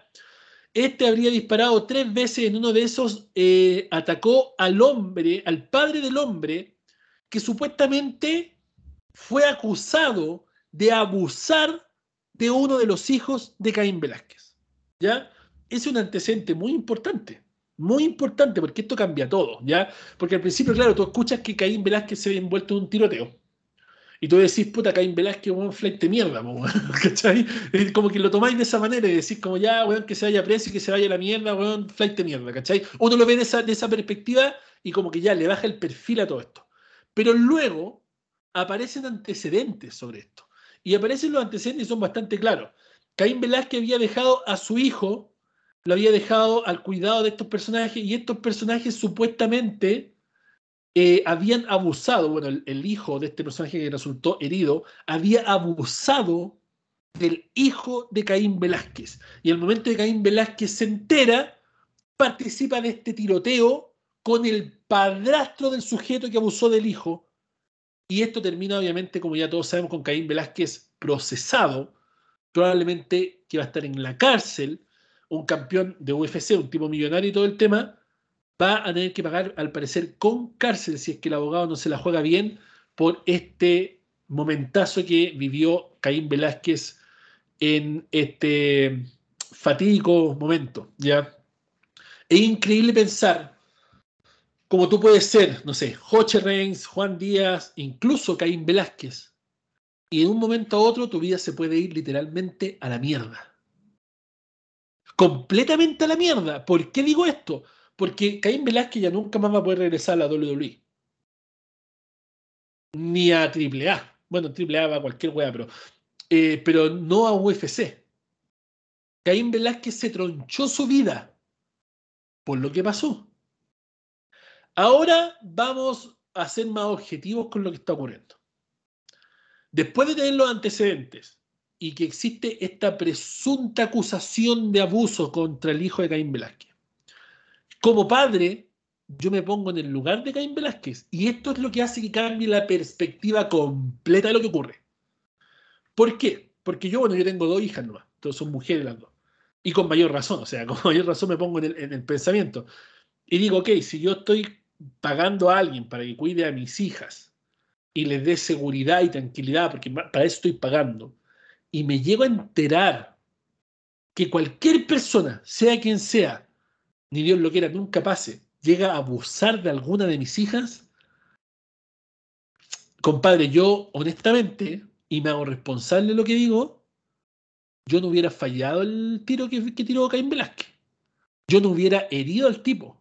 Yo lo mato. Así de simple y me hago responsable de lo que digo. Yo no hubiera fallado el balazo, él le pegaba en el hombro, en el brazo, no, se lo pego en la cabeza. Corta, corta. Y chao, y no me interesa. Y por último, no, de hecho yo creo que no le hubiera pegado un balazo, lo hubiera matado a combo, ¿cachai? ¿Cachai? No sé. Sobre todo Caín Velázquez, pues, weón, ¿cachai? Campeón de UFC, lo agarro, lo remato a combo, weón, lo hago, no sé, lo destrozo al weón, ¿cachai?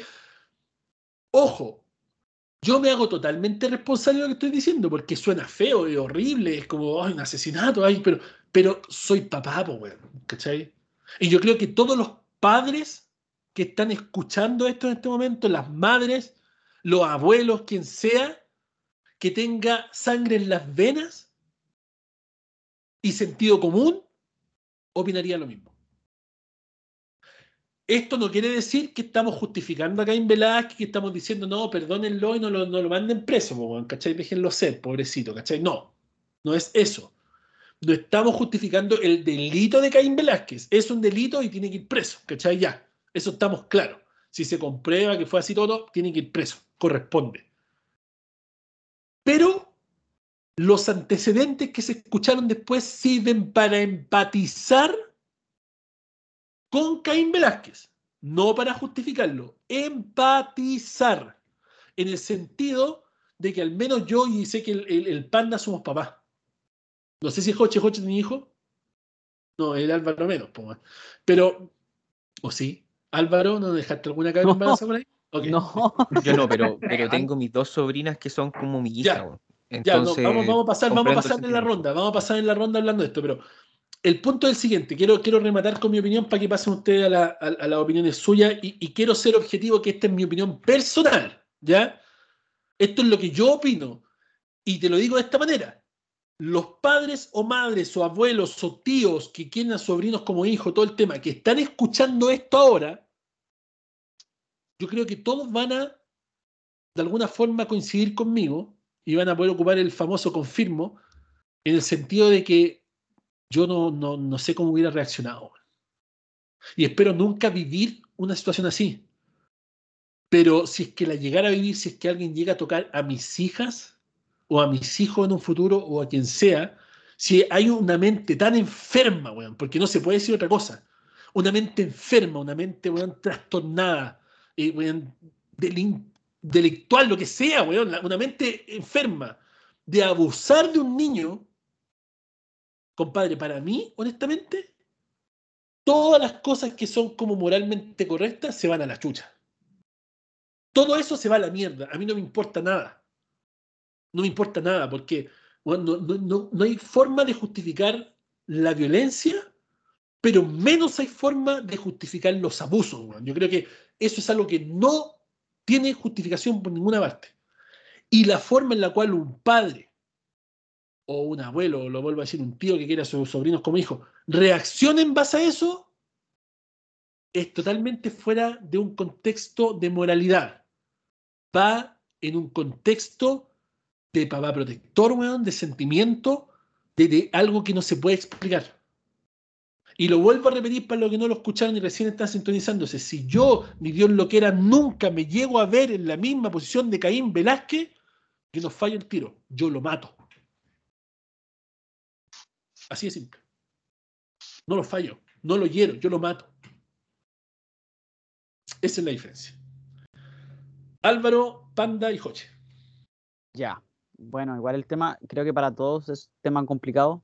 Eh, hay que tener claro que se está enfrentando a prácticamente 20 años mínimos preso. Son mínimos, son 20 años, porque son más de 10 cargos, o 10 cargos creo que son los que se está enfrentando Caín Velázquez.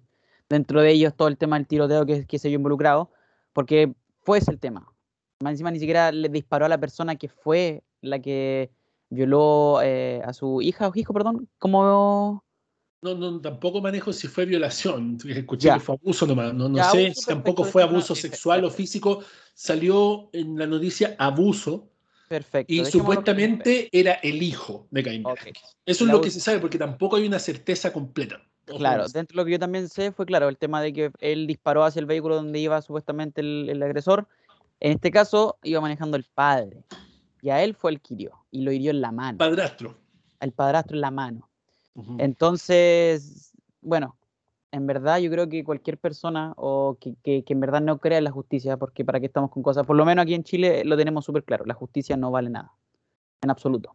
No sé cómo serán las leyes y la, el, el- el sistema judicial en Estados Unidos. No sé si es en, el estado en el que está, es un buen estado judicialmente hablando o no sé la verdad, pero personalmente creo que muchas veces el tema policial y el tema de la justicia cae.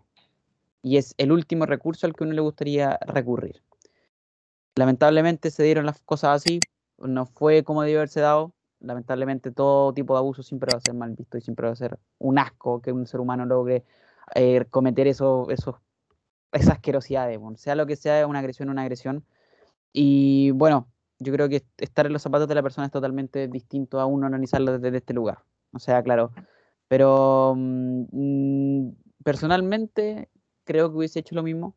Tengo familiares, tengo primas, tengo primas hermanas, parejas, pero que, que, que lamentablemente hicieron las cosas así, ¿cachai? Tampoco puedo darte más opinión al respecto o darme más vuelta en el asunto porque es más que eso.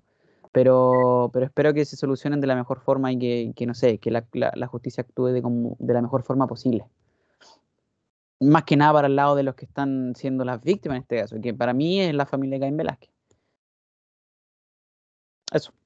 Panda.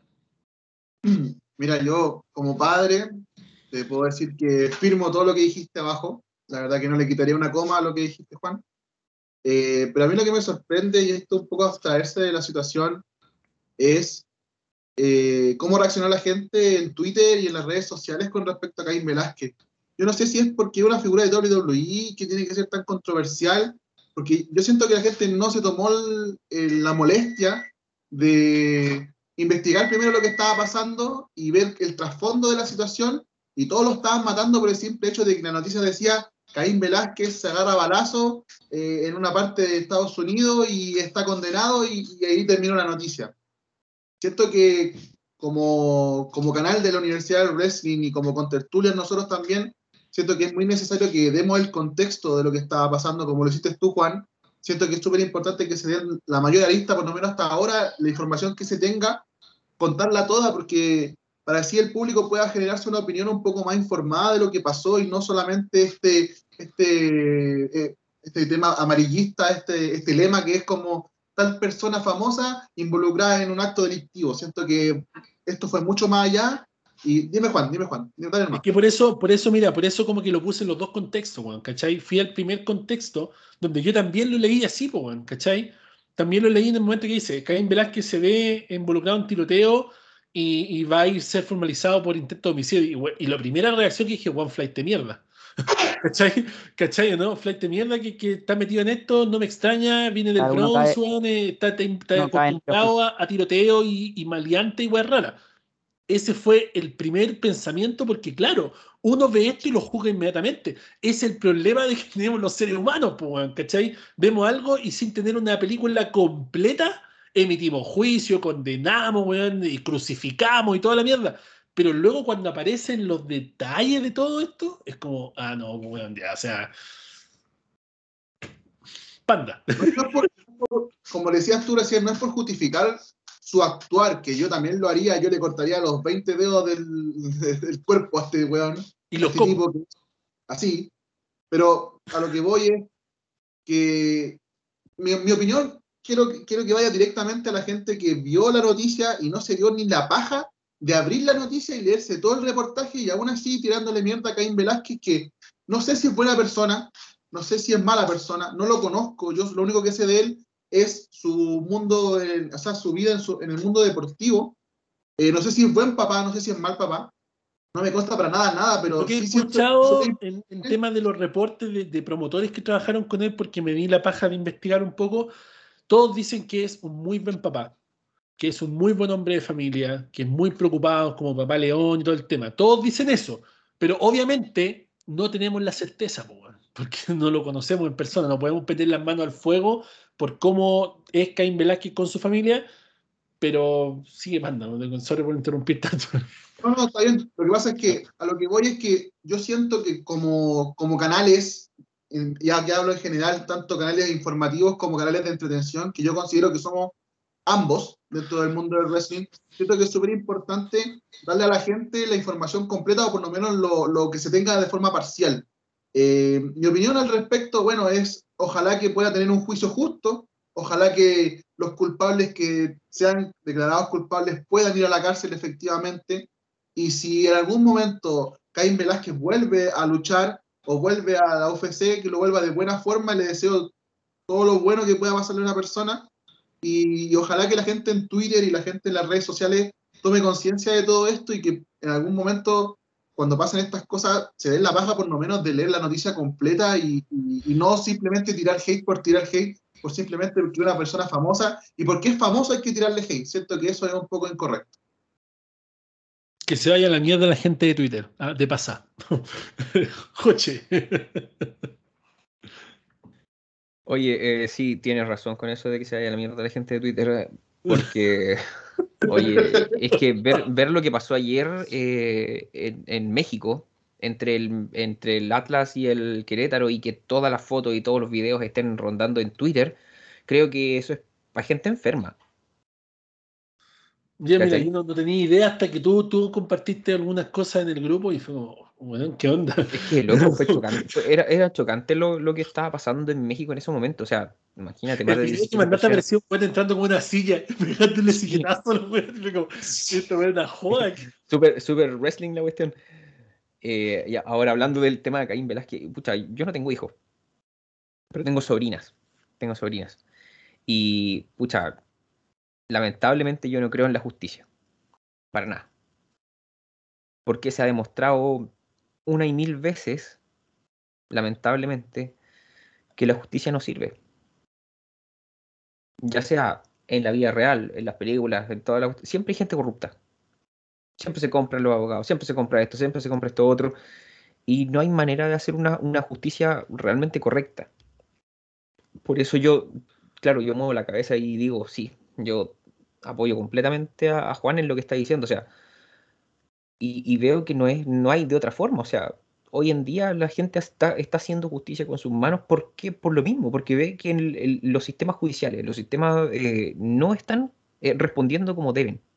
¿cachai?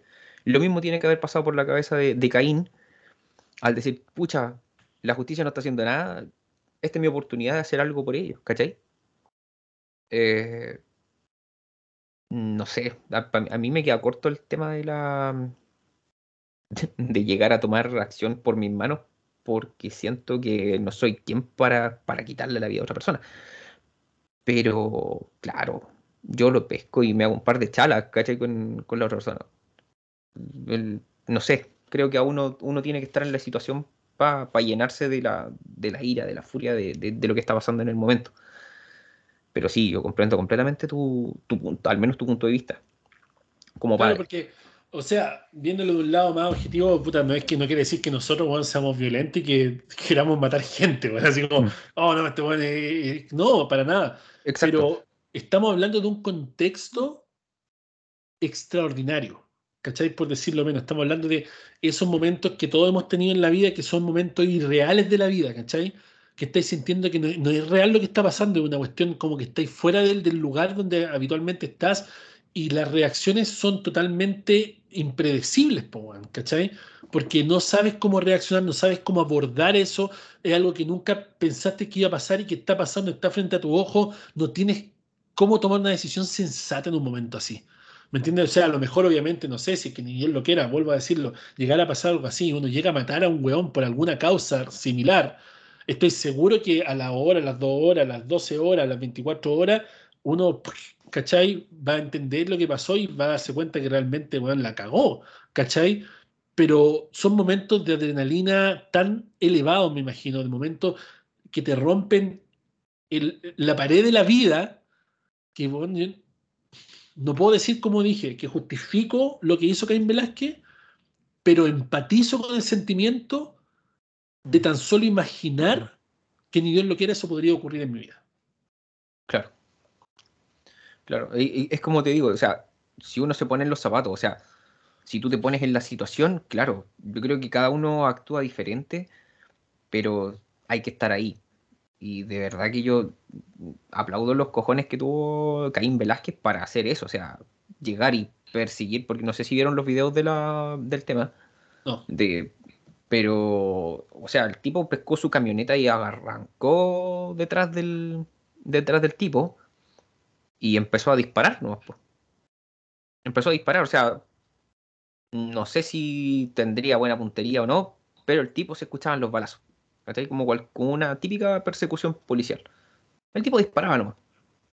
Y yo creo que ahí fue, fue el, el- error, o sea, él trató de, de hacer como una persecución policial disparando, pero nunca se enfrentó cara a cara con el tipo, porque si no, yo creo que Caín Velázquez lo mata. Que es lo que decía tú. sí, no, no, sin duda alguna, weón. No sé, eh, estoy leyendo los comentarios, estamos nosotros en el chat en vivo leyendo los comentarios de la gente en YouTube que está estrenando, estamos interactuando con ustedes. Como le dije al principio, si estás viendo el podcast, deja tu like, tu comentario, por favor suscríbete al canal. Si estás escuchándolo, no olvides escribirnos a Robo del Wrestling, a Juan Gería Garay, donde quieras comunicarte con nosotros en terrenos personales, hablemos sobre el tema. Y si también estás viéndolo eh, o escuchándolo en alguna parte, toma una pantalla, un pantallazo, súbelo a Instagram, etiquétame, Juan Gería Garay, etiqueta lado del Wrestling, vamos a compartir todo esto. Eh, yo creo que no hay mucho más que comentar, chicos, acerca de este tema. ¿Algún comentario extra para cerrar, Panda? ¿Alguna No, cosa? que la gente que está comentando en YouTube, que por favor nosotros también queremos saber su opinión acerca de este tema, creo que es súper importante este tema. ¿no?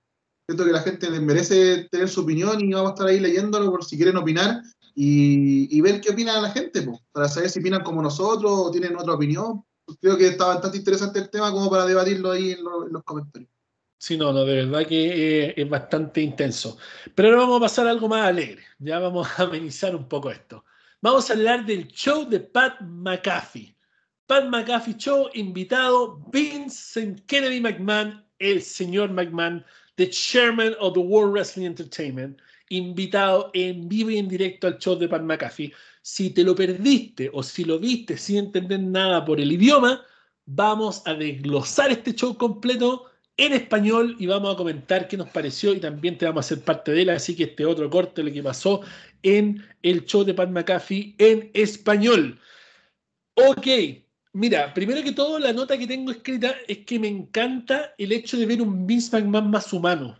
¿Ya? Un Vince McMahon más persona, más, más, más, más fuera de lo, del, del carácter del personaje del señor McMahon o del jefe malo, fuera del personaje que hemos visto en entrevistas formales con la prensa, por ejemplo en el caso Benoit y cosas así. Este es un tipo más simpático que se siente echado para atrás, con un micrófono acá, que le pega varias veces al micrófono, que dice fucking shit, bullshit, asshole, eh, como cualquier persona normal que echa grosería, ya no es un tipo tan empaquetado como siempre lo vemos y todo. Vemos al señor McMahon más ameno, más simpático y de hecho me gusta mucho el poder ver este señor McMahon que de alguna forma, eh, no sé, rompe este esquema y que nos muestre un poco más acerca del ser humano que hay detrás de este billonario exitoso que transformó este producto que pasa a ser eh, desde una, no sé, una mini indie en un territorio a este fenómeno global que todo el mundo conoce como WWE. De hecho, se hablaron muchos temas y vamos a ir partiéndolo en orden. Eh, Pat McAfee le hizo una pregunta que dice lo siguiente, ¿por qué no te retractas de las cosas que haces? Esa es la primera cosa. Y él le responde de esta manera, porque todo está precalculado los abogados tratan de mermar la creatividad, pero obviamente yo no estoy satisfecho con eso. Y esto nos derriba varios mitos, porque todos dicen, no, es que, ¿sabes qué? Que, Vince McMahon, no sé, toma en cuenta algunas cosas y todo, ¿no?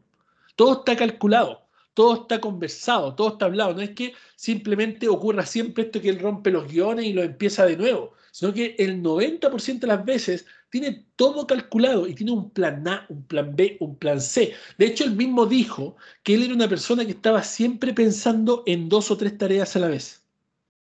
Que, por ejemplo, estaba haciendo una cosa y estaba pensando a la vez en otra. Dijo, ahora estoy conversando contigo, pero estoy pensando en lo que tengo que hacer después de esto y cuando vuele para allá voy a estar haciendo otra cosa porque en mi, en mi jet privado tengo un wifi increíble.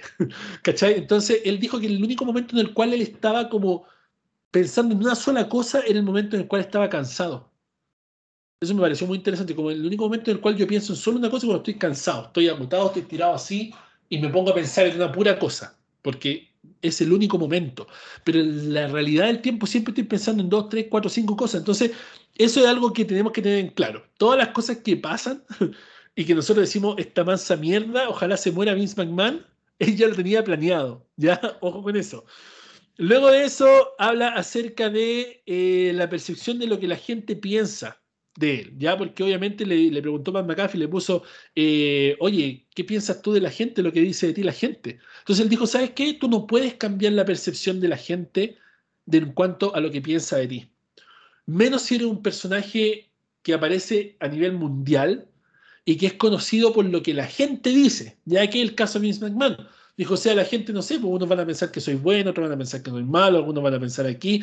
Y por mucho tiempo, al principio, yo traté de demostrarle a la gente que yo no era lo que ellos pensaban que yo era, que no era malo, que no era aquí, que no era allá, pero llegué a un momento en el cual me di cuenta que no puedo cambiar la percepción de toda la gente. Entonces, ok, si la gente dice, I'm an asshole, congratulations, because yeah, I think that I'm an asshole. Porque es así, o sea, si la gente piensa que valgo callampa, puta felicitaciones, tal vez valgo callampa, ¿cachai? Él dejó de preocuparse de que la gente pensara que valía callampa, ¿cachai? O que Vince McMahon no sabe tomar decisiones, o que Vince McMahon perdió el toque, a él ya no le importa, ¿cachai? Bueno, ¿Tú pensáis eso? Bacán. Qué bueno.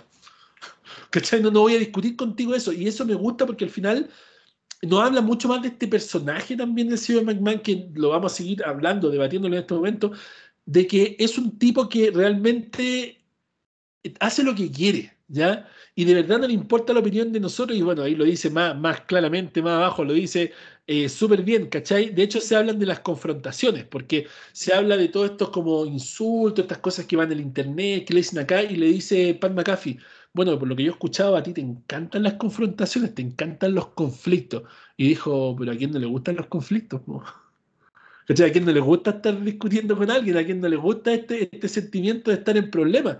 Y es cierto, o sea, por ejemplo, a mí me gusta la polémica en un momento en el cual tiene que haber polémica, ¿cachai? O sea, si vamos a hacer un comentario acá en el podcast y eso va a generar polémica, me gusta que se genere la polémica, me gusta que la gente hable de eso. Me gusta, por ejemplo, cuando Braun Strowman me dice, ándate a hablar de mí en el podcast, ¿cachai? Porque, bueno, el buen escucha el podcast, ¿cachai? E-, ese tipo de cosas generan ese sentimiento rico de que por lo menos la gente está hablando de ti y sabe que existe, bueno, ¿cachai? Y eso siempre es bueno, yo no sé a ustedes qué les pasará, pero a mí me encanta eh, eh, ese tipo de cosas y Vince McMahon dice que él lo disfruta. Y de hecho, una cosa que me gustó mucho, que quiero hacer un paré y acá lo quiero comentar con ustedes, porque quiero, quiero como desglosar lo que es la entrevista completa y después quiero que hablemos de la entrevista y del tema, pero quiero poner los puntos así como para que la gente lo escuche y entienda el contexto de lo que pasa en esta entrevista. Vince McMahon dice que él creció en un parque de trailers, ¿ya? En Sudamérica, por lo menos en Chile, los parques de trailers no existen. ¿Qué sería un parque de trailers? Digámoslo así como en el nivel más bajo, sería como un CITE, un lugar así donde vive pura gente de escasos recursos y viven como con lo menos y, es un lugar que no es muy como, digámoslo, bien mirado de alguna manera. Ya no quiero decir que vea gente mala, cosa, no, no, sino que es como no muy bien mirado por la sociedad. Acá en Estados Unidos existen los parques de trailers, ¿cachai? Que son estas casas que se pueden mover con un camión y se instalan en un lugar como casas prefabricadas y ahí vive como pura gente de escasos recursos y vive súper mal. Entonces, ¿qué pasa? Que la policía, tengo un amigo que es policía, y cuando yo llegué a Estados Unidos, la primera vez me fui a quedar unos días con él para que me mostrara su ciudad y todo, y, y me subí a la camioneta de policía con él, y me dijo, bueno, tengo que hacer rondas tres veces en la noche por los parques de trailers porque aquí es donde se trafican drogas, aquí es donde ocurre la violencia intrafamiliar, aquí es donde hay como delincuentes, como el lugar flight, ¿cachai? Vince McMahon creció en un parque de trailers, ¿ya? Y él le preguntaron, ¿tú pensaste alguna vez que te iba a ser así de exitoso? ¿Pensaste que tú realmente ibas a ser un fenómeno global, que iba a cambiar todo esto? Y él le dijo, no, jamás lo pensé. Nunca lo pensé, de hecho. Y fue como, pero de verdad no, no, no, no, nunca. Y de hecho, cuando me di cuenta que tal vez era alguien fue después de WrestleMania 4. Por ahí por WrestleMania 5 yo dije, ah, parece que, esto está, aprendiendo, como que parece que, soy alguien. Pero hasta ese momento Vince McMahon realmente no sentía que él fuera alguien en la vida. Imagínense el fenómeno global que había hecho con este WrestleMania, porque él dijo, bueno, parte esta idea de crear WrestleMania, ¿ya? Y, y, cómo se llama, invertimos todo lo que teníamos para hacer WrestleMania 1. Y si fracasábamos, fracasábamos y se acababa todo el sueño, todo el tema, pero no, triunfó, ¿ya? Y luego obviamente empezó a hablar del territorio de desarrollo, porque como lo dijimos, eh, la empresa era World Wide Wrestling Federation, era la empresa del papá de Vince McMahon, y este señor trabajaba todavía en lo que eran acá los territorios. Por ejemplo, eh, Midwest tenía una empresa, Northwest tenía otra empresa, Southwest tenía otra empresa, y así todas las empresas participaban de la NWA. Ya todos eran de la eh, National Wrestling Alliance. Y luego, Álvaro. Ojo, es que mira lo que me acordé. Acuérdense la, la, mítica pipe bomb de Heyman en el 2001.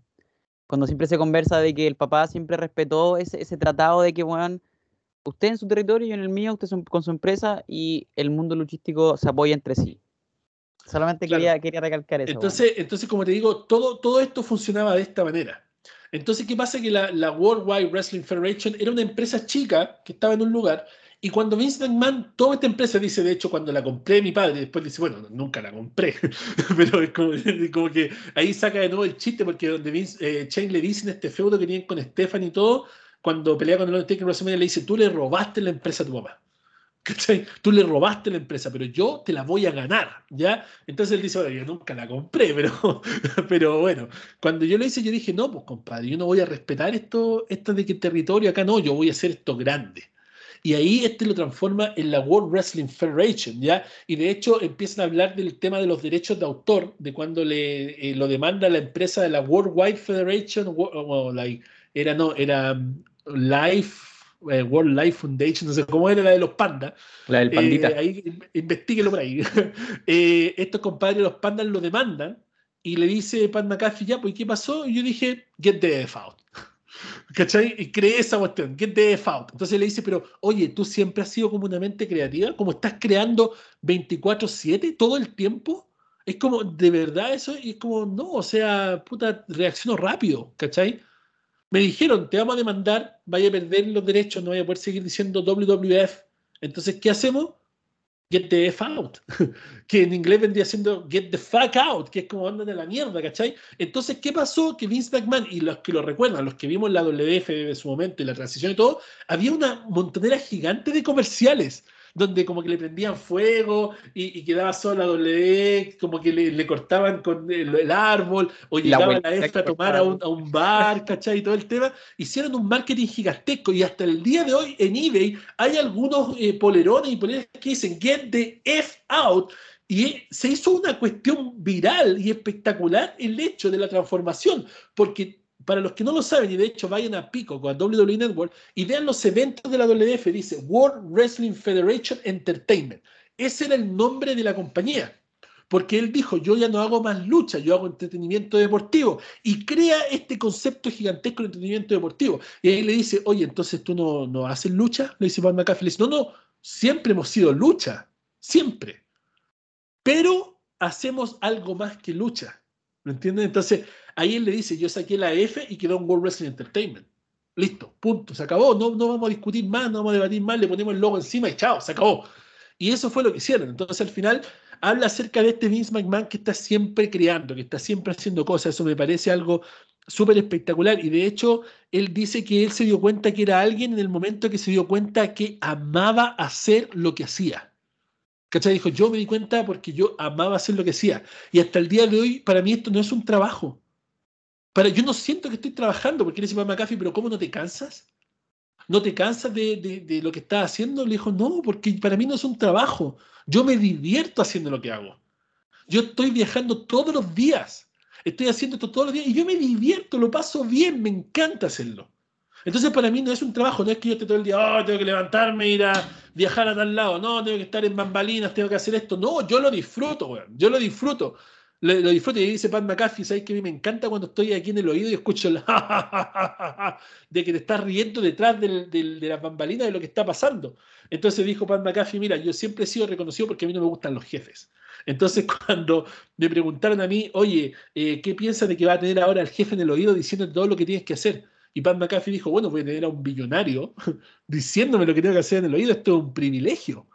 Y de verdad lo he vivido así, he vivido el privilegio de tener a Vince McMahon en mi oído diciéndome cosas, porque no es como ustedes lo imaginan que está, cambia eso, apaga eso, no diga eso, sino que es simplemente complemento a lo que está pasando y una risa constante de un compadre que es un billonario, un genio creativo y que se está muriendo de la risa, disfrutando el trabajo, weón.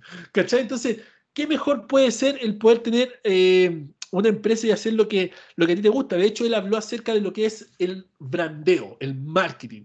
Dijo, a mí me encanta hacer marketing. Eso es lo que a mí me gusta. Me gusta el branding, me gusta crear cosas, me gusta ponerle marca registrada a esto, ponerle un nombre a esto, marca registrada que sepan que es mío, me gusta generar esta, esta cuestión grande, como el estupendos de WrestleMania, ¿cachai? Como, me gusta generar esta, esta cosa y eso también es bueno.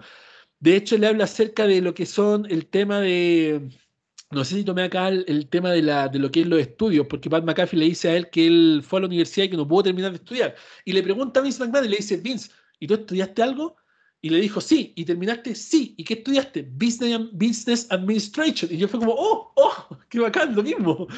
¿Cachai? Y fue como, mira, Business Administration. ¿Y, y lo terminaste? Sí, lo terminé, como en 10 años. Así como dijo Vince McMahon. Y lo terminé con puras B positivo, así como siempre fui un terrible estudiante, ¿cachai? Y fue como, puta el weón, ¿cachai? Y dijo, y bueno, y lo hice, y, y yo hubo un momento, cuenta una anécdota en la cual va a la, a la puerta de la casa de los profesores a pedirle que le suban la nota, porque tenía pura F, ¿cachai? Y, llega, llega y le golpea la puerta al primero, y el primero le dice, bueno, Vince McMahon, le dice, y sí, porque nadie sabía quién era Vince McMahon en ese momento, obviamente, no existía, y era como que llega tu estudiante, Joche, que es profesor, llega un estudiante, bueno, te golpea la puerta y te dice, profe, ¿por qué no me ponen un 5 en vez de ponerme un 1? ¿Cachai? Y dijo, y dijo, bueno, el primero fue muy buena onda y me dijo, sí, perfecto, te voy a poner un 4, tranquilo, no te preocupes, ándate a tu casa nomás. Y dijo, y después le golpeé la puerta al segundo y era, he was a totally asshole. ¿Cachai? Y como, no, me mandó a la mierda. Entonces, ¿cachai? Entonces, cuenta su historia, dice que al final arrastra y todo, sacó la carrera universitaria, ¿cachai? Sacó un degree. Eh, y aquí llega la pregunta más importante para mí al menos, la pregunta más importante porque es la pregunta que todos ustedes y todos nosotros de alguna forma estábamos esperando que Vince McMahon nos contestara. Y le dice, ¿te importa lo que piensa la audiencia acerca del producto? Y la respuesta de él, igual como que siento que se cagó en algún momento al decirlo, como que estaba como, ah", como, que, quería decir que se los pasaba por la raja, pero después dijo, sí, me importa lo que, lo que dice la audiencia. Sí, claro, por eso dijo, traje de vuelta a hijos de perra como Hulk Hogan. ¿Cachai? Y los que se fueron. Porque los negocios son negocios. Y la gente me dice a mí, es como, es como, oye, pero ¿por qué traer a ese hijo de perra de vuelta como Hulk Hogan? Y lo mencionó varias veces y dijo varias veces hijo de perra como Hulk Hogan. Lo, recalcó que era hijo de perra. Lo recalcó muchas veces. ¿Cachai? Y dijo, porque la gente quería ver a Hulk Hogan. Y la gente quería ver a Hulk Hogan, les traje a Hulk Hogan. La gente quería ver a Bret Hart, les traje a Bret Hart. Y, así, y yo no le cierro las puertas a nadie. Si la gente me dice que quiere ver a este hijo de perra, yo se lo voy a traer. ¿Cachai? Entonces, en ese momento aparece Pat McAfee y le dice, bueno, ¿cómo, ¿cómo lo sientes tú con estos contactos, con estos luchadores? ¿Sigues teniendo contacto con estas superestrellas gigantescas? Porque le dice, tienes que entender una cosa. Tú los creaste. El fenómeno que es La Roca hoy en día es gracias a ti. La Roca no sería Dwayne Johnson la superestrella más importante en el mundo actualmente si no fuera por ti. Bill Goldberg venía de la WCW, pero agarró el pick en todo en la WWE en el 2003-2004, entonces tampoco sería tan famoso si no hubiera sido por ti. Lo mismo Hulk Hogan y todo eso, tú sigues teniendo contacto y dijo honestamente, yo tengo contacto con esos nombres, por supuesto que sí, seguimos hablando a nivel compañía. Muchas veces no soy yo el que habla con ellos, pero sí la compañía siempre los tiene en contacto, dijo. Y no es porque a mí no me guste hablar con ellos, sino que porque no tengo tiempo, pues, ¿cachai? Dijo, yo no tengo tiempo para estar haciendo llamadas. Me gusta que se acuerden de mí, pero yo no tengo tiempo para estar haciendo llamadas todos los días a La Roca, a Bill Goldberg, a no sé qué, toda la cuestión. Se habla también de la relación, él habla de la relación que tuvo con el Undertaker y con Brock Lesnar, ¿cachai? Menciona también de que Brock Lesnar tenía una relación diferente con Vince McMahon y con Dana White. Como Dana White lo veía como un jefe, como un tipo que, con el que podía hacer negocios, pero a Vince McMahon lo veía como un padre. Y eso lo dijo Lesnar también en la entrevista con McAfee. O sea, yo a él lo veo como un padre que me enseñó cosas y que si no fuera por él, yo no sería lo que soy hoy día. Entonces, estamos hablando de que es un Vince McMahon más cercano a la gente, que habla del Undertaker como su amigo personal. Anuncia también que él va a ser el que va a inducir al Undertaker al Salón de la Fama 2022. De hecho, se habló por mucho rato que probablemente el Undertaker fuera el único inducido en el Salón de la Fama de este año. Pero obviamente hasta el momento la idea ha sido desechando, porque obviamente es un programa de una hora, dos horas que nos estará hablando todo el rato del Undertaker. O sea, ok, hay historias de sobra para que el Undertaker esté hablando, pero eh, las cosas como son. Entonces al final él dice, mira, yo estoy ahí con el tema de lo que es la audiencia, pero dijo algo más que lo voy a hablar más adelante acerca de nosotros como audiencia. Luego le preguntan cómo es el, estilo de vida que él tiene. Vince McMahon dijo que él dormía entre 3 a 5 horas, a veces 4, no más que eso. Y le preguntaron cómo era su rutina. O sea, dijo, yo me levanto, tomo un desayuno, tomo un avión. ¿Cachai? Y en el momento que voy en el avión, estoy trabajando. ¿Cachai? Estoy contestando llamadas, estoy eh, por Wi-Fi haciendo cosas, planeando el show de la noche, después llego allá, veo que todo esté funcionando, me pongo en el Gorilla Position, empiezo a hacer cosas y todo el tema. Y después llego a la casa a las 12 de la noche. Y a la una y media de la mañana me voy al gimnasio. Hasta las tres y media de la mañana. Y me voy a acostar a las 4 y a las 7 estoy levantado. Esa es mi vida de lunes a lunes. Entonces, en ese momento me miré la guata y dije, yo soy un conche su madre. Porque, porque yo todos los días pongo excusa para ir a hacer ejercicio, pues, weón, ¿cachai? Todos los días digo, no, es que no tengo tiempo, no, es que estoy cansado, que cómo voy a entrenar en la noche, weón, que baja, no, que me voy a morir. Weón, Vince McMahon, billonario, weón, un tipo que trabaja 24-7, 365, va al gimnasio a la una y media de la mañana, pues, weón. Hasta las tres y media, de lunes a lunes. Y un viejo culiado. Estamos y es un que viejo culiado de 80 años, pues, weón. Entonces, ¿qué nos queda a nosotros, pues, weón? Panda, weón, Hoche y guatones culiados. ¿Cachai?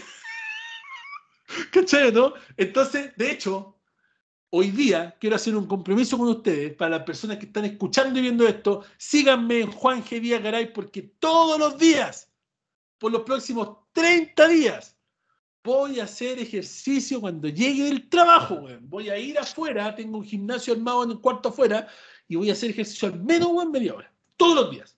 el weón, el weón puede que se hizo ser- el gimnasio, que se hizo el gimnasio y no lo ocupa. Bueno, no, tengo un gimnasio afuera, les voy a subir en la historia, weón. Tengo elíptica, tengo bicicleta, tengo pesas, tengo de todo, no lo ocupo. Bueno, no es posible que un viejo de 80 años, weón, que trabaja 16 horas al día, vaya al gimnasio a la una y media de la mañana y no pongan lo que es una puta excusa y nosotros, guatones de mierda, weón, que trabajamos como cualquier persona, estamos a punta de excusa porque no somos capaces de mover la raja para hacer ejercicio. Así que yo me comprometo con ustedes de que voy a hacer ejercicio, así que síganme en Juan G. Díaz Garay y vea el progreso que voy a estar haciendo por los próximos 30 días. Y si no lo hago, por favor, siéntase con el derecho a hacerme cagar en los comentarios. Bueno, sigamos con Vince McMahon. Eh, Vince McMahon también habla de la relación con sus miembros de la familia que están involucrados en el negocio. Él dice que él tiene un equipo creativo bastante amplio y tiene mucha gente inteligente trabajando para él, entre ellos gente de su familia. Pero un error que él ha cometido es que él espera mucho más de la gente de la familia que de los empleados. Entonces dijo, de- lo dijo de esta manera y este va el palo para Triple H y va el palo también para eh, Shane McMahon, porque son los dos que, él de alguna forma se ha mostrado descontento. Él dijo, eh, algo no bueno, pero si esa persona no trabaja como necesita, no puede seguir en la compañía. Y vimos el ejemplo de Shane, después de Royal Rumble. Y vimos el ejemplo de Triple H, que después vamos a hablar de la cagadita que se mandó Triple H más adelante, en este mismo podcast. Él dijo, así de simple, si no hace lo que es bueno para la compañía o que la compañía espera, chao. O sea que nadie tiene su puesto asegurado ahí, lo vimos con Nia Jax y muchos otros, no porque sea primo de la roca o, o lo que sea, tiene su trabajo asegurado en la compañía. Si no es lo que la compañía necesita, se va. Y en eso le lanza también la cuestión a Pat McAfee cuando ya está terminando la entrevista, le dice, oye, le dice, te quiero invitar a tener una lucha a WrestleMania. Y él como, se para Pat McAfee y dice, ¿en serio? De verdad, y sí, sí, sí, te damos la, la oportunidad de que vaya a luchar a WrestleMania, te voy a buscar un oponente y toda la cuestión ahí.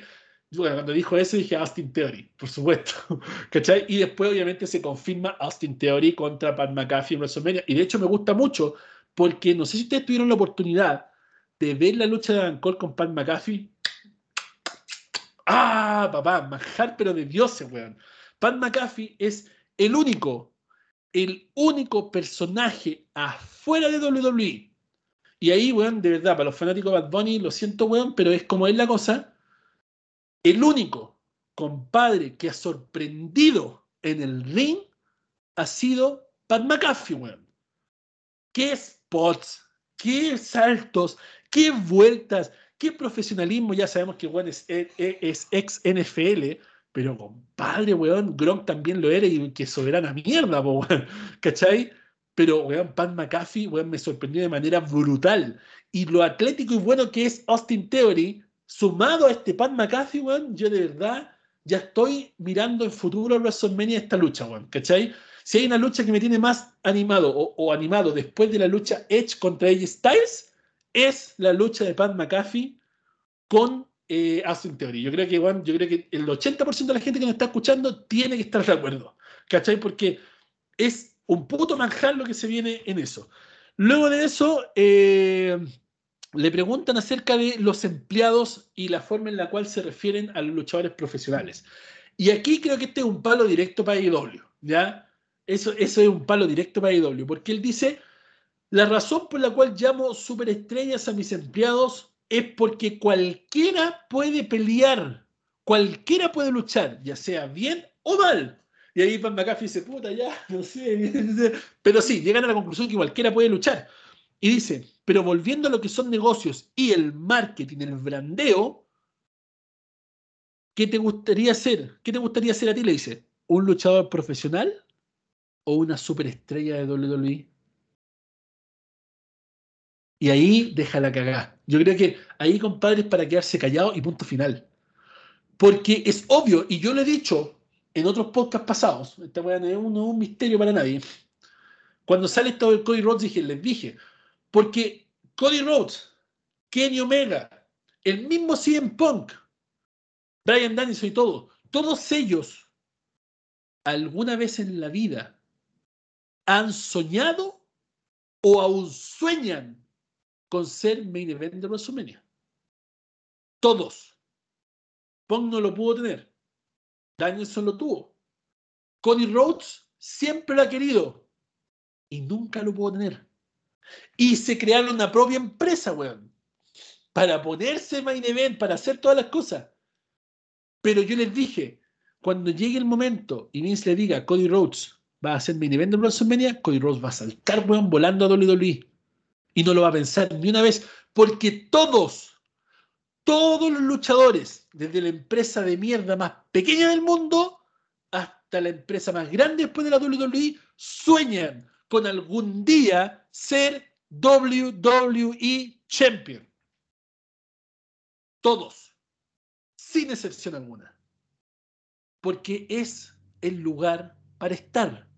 Es el cinturón que te reclama como campeón del mundo. Ya no estamos hablando de la era de, la, de los territorios, ni estamos hablando cuando la NWA era una weá grande que ahora es como una indie más.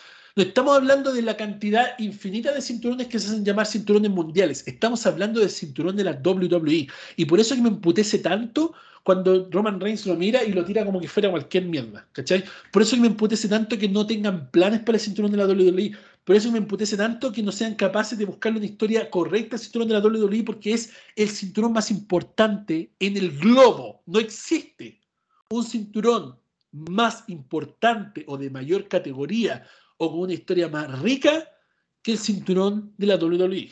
Tal vez el cinturón de la WCW. Y pasado a Big Goal y transformado en World Heavyweight Championship. Tal vez. Pero no hay otro. No existe. Y para terminar, le preguntan a Vince McMahon si escucha de nuevo a la audiencia y qué le parece la opinión de la gente. Él dijo, yo escucho a mi audiencia, pero a la audiencia de Internet no la tomo en cuenta porque ellos son solamente una porción de la audiencia. Y creen que ellos pueden cambiar todo. Pero no, yo no los tomo en cuenta, no los escucho. O sea, ese es un golpe tremendo para todos nosotros, que nos creemos conocedores del wrestling, que nos creemos que la sabemos toda y todo el tema. Eso es, es un pa, pa, para todos nosotros para decirnos, ¿saben qué? Quéjense lo que quieran, weón tírenme hate, díganme que me muera, weón. Aléguenme por poner Roman Reigns contra Brock Lesnar 20 en WrestleMania. Me importa una raja, weón. Yo no me importa lo que ustedes piensen, weón. No me importa lo que hable el viejo cagado de la cabeza, trastornado, teñido de rubio, weón, por 50 minutos en cada like que hace. Me importa una raja, weón. Yo no lo estoy traduciendo en dos partes del mundo porque la opinión del internet no me importa, weón. ¿Cachai? Y lo dijo así. Entonces, de hecho, todos se pusieron a reír en el estudio porque, weón, fue como, como ¿cachai? Como, chucha, podemos seguir hablando de él todos los días y no nos toma en cuenta, weón, ¿cachai? Y esa es la razón por la cual toda la gente piensa que a mí no le importan los fanáticos, weón, ¿cachai? Porque los fanáticos pensamos que lo único que importa es lo que se habla en Internet. Y finalmente, él lo acaba de decir, me importa una verga lo que digan ustedes en Internet, porque son solo una porción de los fanáticos. Y ahí vuelve vuelve a hacer hincapié en lo que hemos dicho toda la vida. A él solamente le importan los gringos que ven tele. Eso es todo. También le preguntaron de su relación con Arabia Saudita, weón, y todo temas así muy pequeños, weón, que la verdad es que no vale la pena eh, eh, comentarlos tanto, pero la gente quiere saber acerca de la relación con Arabia Saudita, él dijo que eh, él los veía como fanáticos más que había un producto tan globalizado que llegaba a todas partes del mundo y donde quiera que lo llamaran que llevar el producto, él iba a llevar el producto. Uno de esos lugares era Arabia Saudita, de hecho le dice Pat McAfee, bueno, pero estás llegando a la realeza, weón. ¿Pensaste alguna vez que el niño que vivía en una traila, que básicamente pasaba hambre y todo, iba a llegar a codiarse con la realeza de un país? Toda la cuestión, él dijo, no, pero ellos son fanáticos de WWE, son parte del WWE Universe como todos lo son. Y si me piden que lleve el producto a Marte con Elon Musk cuando con la dice Marte toda la cuestión, no lo descarto, weón. ¿Cachai? Porque eso lo habló también Pat McAfee, dijo varias veces. O sea, si hacen Marte toda la cuestión, va a ser WrestleMania en Marte y como que se puso a reír, pero como que puso una cara como diciendo, ¿sabéis qué, weón? Yo no lo descarto. ¿Cachai? Como si me, me, me piden un WrestleMania en Marte, weón, y están los medios, voy a Marte, weón, y se acabó la weá, ¿cachai? Entonces al final del día siento, y me atrevo a decir, porque no solamente lo decimos nosotros, sino que también lo dicen tipos como Chris Van Vliet, que es el especialista en entrevistas luchísticas, ha sido la entrevista más espectacular que se le ha hecho a Vince McMahon en la historia. Entonces, si la barrera del idioma no te permitió verlo, bueno, te agradezco haber visto este corto en la Universidad del habiendo escuchado eh, dar una lista de ítems, porque ahora los panelistas van a hablar acerca de lo que le pareció la entrevista y sus opiniones personales. Pero esto es más o menos lo que se habló en la entrevista de una hora veinte entre Pat McAfee y Vince McMahon. Así que ahora le cedo todo el tiempo al Álvaro, al Pandita y al Joche para que me digan qué les pareció la entrevista, las notas que tienen en la pauta y qué les pareció a ellos personalmente lo que dijo el jefe de jefes. Vamos, Álvaro.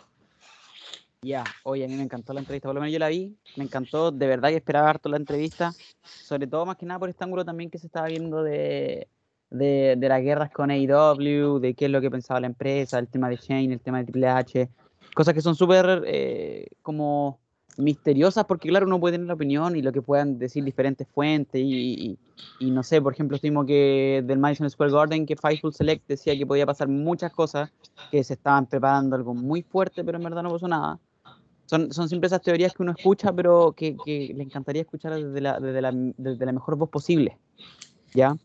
Eh, me dio risa lo primero que, que, mencionamos que está en la pauta, el tema de que ya, si piensan que soy bueno, un perro mierda, un bastardo, perfecto. No me voy a, no, no voy a retractarme ante eso.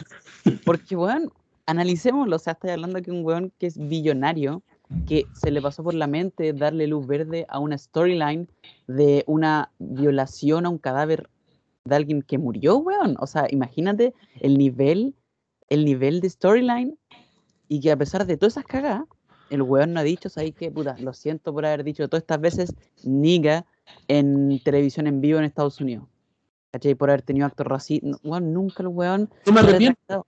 Él claro. dijo, no me arrepiento. Claro, o sea, de hecho, digo... otro tema también, la era actitud, hablando de la era actitud, le dijo, oye, ¿qué, qué, qué fue esa weá? O sea, todas las semanas ustedes se preparaban para romper el guion y para romper lo que, lo que está en los esquemas. Dijo, claro, es que en los 80 todo era muy empaquetado, entonces en los 90 decidimos hacer algo diferente, quisimos romper los esquemas. Y sí, nos preocupamos cada noche de romper los esquemas y que fuera más loco que la vez anterior, weón. Entonces, como, ¿qué onda? Claro, o sea, es que, pues te digo, y mira, eh, un punto también que es importante para no ir punto por punto, el tema de si es que uno se espera verse, no sé, por aquí en 20 años más, no sé, como uno dueño de la empresa que está haciendo la pelea a McMahon, claro, pero imagínate que él estuvo en el lugar adecuado, en la familia adecuada y con un centenar de personas adecuadas, porque lamentablemente o afortunadamente, sin las estrellas que tuvo él, la empresa no hubiese sido lo que fue, ya, porque no es solamente mérito de él también es de quienes estuvieron ahí para llevar a cabo lo que estaba en su mente, para crear lo que es la magia que estaba ocurriendo en su cabeza. Entonces creo que, que, que obviamente ultra merecido, pero, pero es impresionante todo lo que ha crecido y todo lo que ha cambiado la empresa en todos estos años. Y cómo, a pesar de todo lo que ha cambiado, al mismo tiempo le ha importado una mierda lo que ha pasado. O sea, creo, no sé si alguna vez han escuchado alguna entrevista así como prácticamente pidiendo disculpas por... No, nada, nunca, nada. nada. A lo más que es porque fue una va que yo creo que se vieron atados de mano y pie el tema de Chris Benoit. ¿Me entienden? Entonces. Ni siquiera, recuerdo que ni siquiera pidió disculpas, weón. Claro, o sea, fue como un no vamos a hablar más del weón, así como puta mala. ¿Cachai? Entonces, claro. entonces, bueno, me encantó la entrevista, de verdad que me gustó demasiado. Porque, claro, sale de este como personaje de jefe que nadie le habla, que nadie sabe qué es lo que piensa él, ¿cachai? Incluso, eh, delante, bueno, ayer estaba viendo unos, bueno, ya que les comenté el tema de Paul Heyman, eh, vi un pedazo de, de, una entrevista también que se le hizo a Wade Barrett y se, le preguntó por el tema de los Nexus y su pérdida y su derrota en SummerSlam. Entonces, ellos estaban pauteados a ganar, ya, eso se sabía, todos sabían que iban a ganar los Nexus. Pero resulta que cambiaron el último, como la última hora antes del main event, cambiaron el resultado Ustedes le dijeron quién iba a eliminar a quién y quién iban a ser los últimos tres que Se mantenía el mismo plan, Gabriel, Barrett y Cena. Pero resulta que Barrett quedó para la cagada y quedaron dos para la cagada porque no era la idea que Nexus perdiera y creo que todos los que estamos aquí sabemos que de Nexus no haber perdido en ese SummerSlam. Y el weón tuvo que hablar con McMahon, fue a hablar a su, a su oficina. Y él le dijo que lamentablemente sea la mejor storyline o sea la mejor weá que exista en el mundo, si él lo tiene que cambiar para que los fanáticos y los niños se vayan contentos a la casa, él lo va a hacer porque el billuyo manda. Y lamentablemente fue una cagada esa weá, pero todos los niños se fueron felices porque John Cena había salvado a la compañía de que perdiera contra los Nexos. Oye, pero obviamente cabe destacar que todo relacionado a Nexus fue una cagada. Claro. ¿no? Con Nexus la cagaron, pero completamente en todo. Y, y la guinda final, weón, poner así en pon de líder de Nexus, weón. Qué mierda. Claro. weón. Ya, ya. Claro, bueno, sigamos entonces- con lo que estamos hablando. bueno, eso. Quería finalizar con eso. Me, me encanta el tema de McMahon y, y- y cómo se ha dado todos estos años. Y, y bueno, a pesar que uno, claro, yo por lo menos soy de los que siempre putea y me enoja la weá, pero el viejo, el viejo ha hecho buenas cosas, ha hecho malas cosas, pero bueno, han sido más buenas que malas y por algo estamos haciendo esto. Y de hecho, de hecho, Pat McAfee le dice, oye, ¿qué pasa con estas decisiones creativas? Porque eh, la gente como que no, la gente como que no, no recuerda todas las cosas buenas que te hay hecho, pero así recuerda las malas. Y de hecho le dice, porque vamos a ser honestas, y hartas cosas malas. y Vince le pone la cara así como diciendo como, bueno, Se la, se la ¿Cómo va a tiró, pero con todo en la mesa, weón. no, fue, fue muy bueno todo. Pandita. A ver, eh, a mí me gustaría decir, lo primero que me gustaría decir acerca de la entrevista es que Pat McAfee es la cerrada de orto más grande de la historia de la compañía. Siento que del weón que no se esperaba nada y no ha dado un montón de cosas, pero espectaculares. La verdad que estoy muy agradecido de su participación eh, en WWE, siento que lo ha hecho excelente en cada cosa que hace, como relator, como fue en algún momento como el enemigo en NXT, ahora como, o sea, como entrevistador. Siento que el tipo tiene un talento inigualable en el micrófono y que tiene una- un carisma y, y- y un sentido, una personalidad que, que yo por lo menos pocas veces le he visto. Siento que va a hacer mucho aporte en WWE. Lo segundo es que me sorprende mucho los dichos de Vince McMahon, ¿cierto? Que fue sincero. Yo escuché la, la entrevista y perfectamente pudo haber sido deshonesto con, con todo lo que dijo, pero siento que lo que dijo lo dijo de verdad.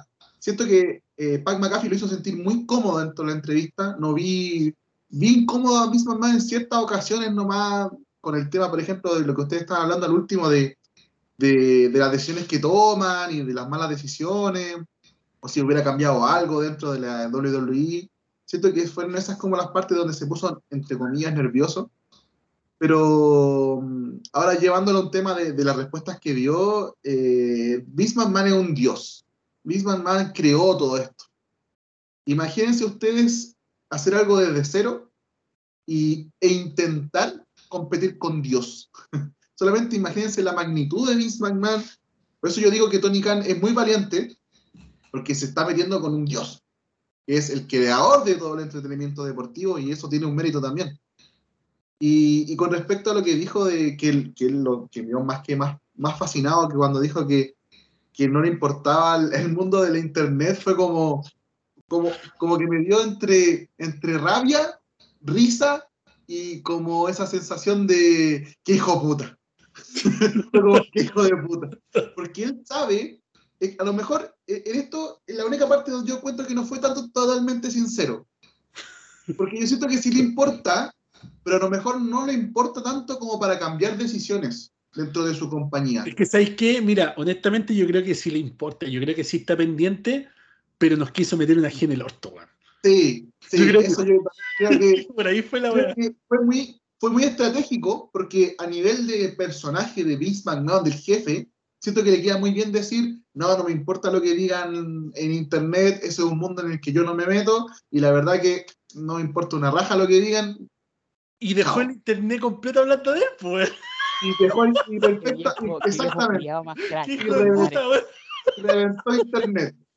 Porque imagínense, si hubiera dicho que sí le importa lo que dice el internet de él, hubiera sido todo lo contrario, se hubieran volcado en contra de él y diciendo, "Vi- ¿vieron? Nosotros teníamos razón y la cuestión, mis mamás se pone a leer, bueno, mis mamás no están ni ahí con el internet. Lo que a él le importa son que sus decisiones lo lleven a ganar más dinero y a perpetuar este, este mundo en el que vive y esta, esta capital que él ha adquirido con el wrestling. Pues ese, ese yo creo que es el fin de, de todo lo que tiene que hacer él. no creo que le importe mucho la calidad del producto si el billetón se lo va a llevar de alguna u otra forma. Pero me pareció, Raya para la suma, yo me vi toda la entrevista, por parte sí, porque la consideré muy larga y como yo no domino muy bien el, el inglés, tenía que como ir despacito para poder entender lo que iban diciendo. Pero la consideré una entrevista entretenida. Creo que fue sincero Vince McMahon. Siento que la forma en la que se dio la entrevista, creo que fue una conversación entre dos amigos. No, no, la, no la vi tanto como, como algo tan, tan desigual. Eh, siento que fue que, que Vince McMahon la pasó bien y esto po- Sí. muy pocas veces me lo he visto el hecho de que él pueda hablar al público como Vince, no tanto como el jefe Vince y, la, y como ser políticamente correcto, por así decirlo. Espero que hagan más de, esta, de estos tipos de podcasts. Me encantaría que hicieran lo mismo con, con otras celebridades dentro del wrestling, obviamente. Me gustaría que Tony Khan también pudiera tener la opción de tener una entrevista y que la gente le preguntara cosas interesantes. Eh, no sé, por Triple H. Me gustaría ver eh, a gente, no sé, por La Roca tener una entrevista ahí. Me encantaría ver muchos estos tipos de entrevistas con otros tipos de personalidades. Y siento que, que le hace bien al wrestling. Eh, reventó internet con esto de, de Vince McMahon y eso me encanta. Me encanta que las redes sociales se exploten cuando pasa algo en el wrestling. Siento que estas son las cosas que mantienen al wrestling vivo y me hacen decir, oye, ¿sabéis qué? Puede que el wrestling dure 20, 30 años más y no 10 como en mi cabeza está todos los días, con lo malo que está. Así que eso, eso nomás. Claro, no, me gustó como dijiste tú que Pat McAfee lo hizo sentir cómodo, weón. ¿Cachai? Se hizo sentir él. cómodo y el viejo estuvo así como, como tranquilo, ¿cachai? Cuando yo lo empecé a escuchar decir garabatos cada dos palabras, weón, dije, no, este viejo está súper cómodo. De verdad, está muy cómodo con todo lo que está pasando, ¿cachai? Y, y no, y me encantó, weón, de verdad, iba a decir algo más, pero se, se me fue la onda cuando te, te escuché la última parte, estaba ahí como súper inspirado. Pero en sí, weón, siento que, que de verdad Pat McAfee, weón, la supo hacer muy bien con Miss McMahon. Esta entrevista, compadre, ya está como en el millón de reproducciones, si es que no me equivoco. Eh, y no, o sea, aplausos para los dos, pues, ¿cachai? O sea, el hecho de hacer sentir cómodo a un billonario como Vince McMahon, a un tipo que, que, que es tan, tan fuera de lo común, fuera de lo normal, es un gran logro, weón. ¿Cachai? Es un gran tenerlo- logro el estar ahí. Perdón, Juan, eh, lo último que quiero decir. Y hay que tener los huevos bien grandes para hacerle una entrevista a tu jefe, ¿eh? Porque hay Sí. que tenerlos grandes para poder incomodar o, o hacerle las preguntas que le hizo, porque las preguntas que le hizo no son fáciles. Ojo, cuando yo digo que lo hizo cómodo, que lo hizo sentir cómodo, no quiere decir que la entrevista fue fácil, sino que él con su personalidad y la forma en la que encara la entrevista, lo hace sentir cómodo. Las preguntas para nada fueron cómodas. Eh, pudo haberse sentido hasta ofendido en algunas de las que, de las que le hizo, y yo siento que llevó la entrevista de muy buena forma. Yo encuentro que la entrevista estuvo espectacular. Yo, si alguien no la vio y si tiene la oportunidad de verla traducida, véanla porque eh, de verdad que estuvo muy buena. Joche, Oye, yo no alcancé a ver completa la entrevista por, por temas ajenos, pero claro, comparto completamente lo que dice Panda. O sea, hay que tener los cojones para poder entrevistar a tu jefe. Pero Pat McAfee tiene esta particularidad de hacerte sentir bien. El tipo tiene, tiene ese carisma que, que le gusta a Vince McMahon para poder sentirse cómodo. O sea, lo hizo también eh, en otras entrevistas, lo hizo con Adam Cole, bueno, que todos sabemos cómo, cómo terminó esa entrevista, pero esa misma entrevista llevó a lo que hoy en día Pat McAfee es dentro de WWE. Nosotros, no sé si todos han visto los videos donde Vince McMahon comparte con Pat McAfee cuando él está en- haciendo su, su primer recorrido dentro del wrestling y le enseña a tirarse, un viejo de sobre 70, 80 años, y él se tira de, de arriba de la cuestión y le dice, mira, si así se cae, ¡pum! ah, eso creo que fue con el Gronk. Si es que no me equivoco. Ah, ah, Sí, claro. No, no fue con, no fue con Fue McAfee. con, fue con Gronk, Gronk, ah, ¿cómo el- no sé cómo es el apellido. de- Gronkowski. Cla- Claro, Y el jugador, sí. pero imagínate que un viejo haga eso con las personas que van llegando dentro de la, dentro de la compañía. Te dice que el tipo no es un- una persona cerrada de mente y que llegue a hablar contigo como lo hizo con Pat McAfee. O sea, aquí te, derriba varias, teorías que dicen, no, es que yo llego con personajes nuevos al tema y nunca puedo hablar con Vince y plantearle mi- mis inquietudes, que, que lo, lo han hecho varios luchadores. Y dicen, no, es que Vince no deja, no deja hacer esto, no deja hacer esto otro, pero si el viejo es un dios, como dice el, como dice Panda. El viejo es un dios, o sea, él sabe lo que va a vender y lo que no va a vender. Conoce su compañía al revés y al derecho. Él creó, inventó esto de la nada. Lo inventó desde cero. Ahora, el tipo viene de un origen humilde, ¿cachai? Entonces, como que él no se siente un, un multimillonario, como que no se siente en un estatus en decir, no, yo estoy sobre ti, por eso no, no sé, no, no te voy a dar la entrevista, no te voy a hablar de tú a tú, no, no te voy a ser sincero. El tipo abrió su corazón, nos mostró una faceta completamente distinta de Vince McMahon y lo dejamos de ver como el, el jefe ogro que, que, todos pensábamos que era y lo vimos de en otra faceta completamente distinta. Yo quiero terminar de ver bien la entrevista y sí, yo encuentro que estuvo genial. Álvaro. Ojo, que eso es algo que mencionó el coach, el tema de como de que te dé la seguridad de tú tener una entrevista con esa persona. ¿Para qué estamos con cosas? En el mundo del wrestling, por lo menos gringo, hay muy poca imparcialidad el tema de empresa. Entonces, no cualquiera te va, o, no, no cualquiera le vas a ceder una entrevista porque la mayoría están tirando para un lado y están tapándose los ojos y AEW en el tope de la cadena alimenticia y bueno, McMahon una mierda. Yo creo que por mucho que haya, que, que haya sido su jefe, yo creo que Mac, eh, McAfee supo estar como en, el, en, en la mitad, la imparcialidad. Mucho que este buen sea mi jefe, este buen sabe que ha hecho weas malas y yo sé que el buen ha hecho weas malas. Y Y se la las tiró, se las tiró, ¿no? Y se las tiró, derechamente. Y se lo dijo, Sí, pues weón, sí, sí, sí, sí, ¿para qué estamos weón? Si para construir un imperio de, de, de este calibre, tenéis que cagarla mucho, porque es imposible que sea todo color de rosa para que llegue a la cima de la forma que, que llegaste, ¿cachai? Sí, Y puta que han sido cagazos. claro.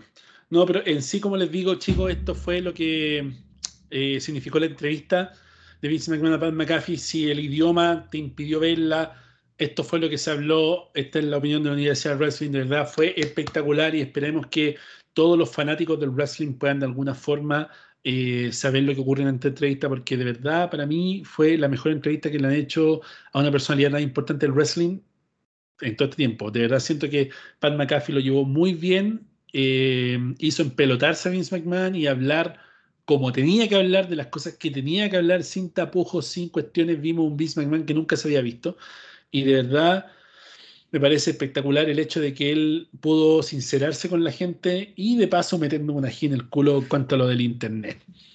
Vamos con el main event final de este podcast, ¿ya? La noticia que rompió el internet. Oh, eso era lo que iba a hablar de la entrevista. Eso, lo tenía, lo tenía pendiente cuando estaba hablando el panda y se me fue. Antes del event.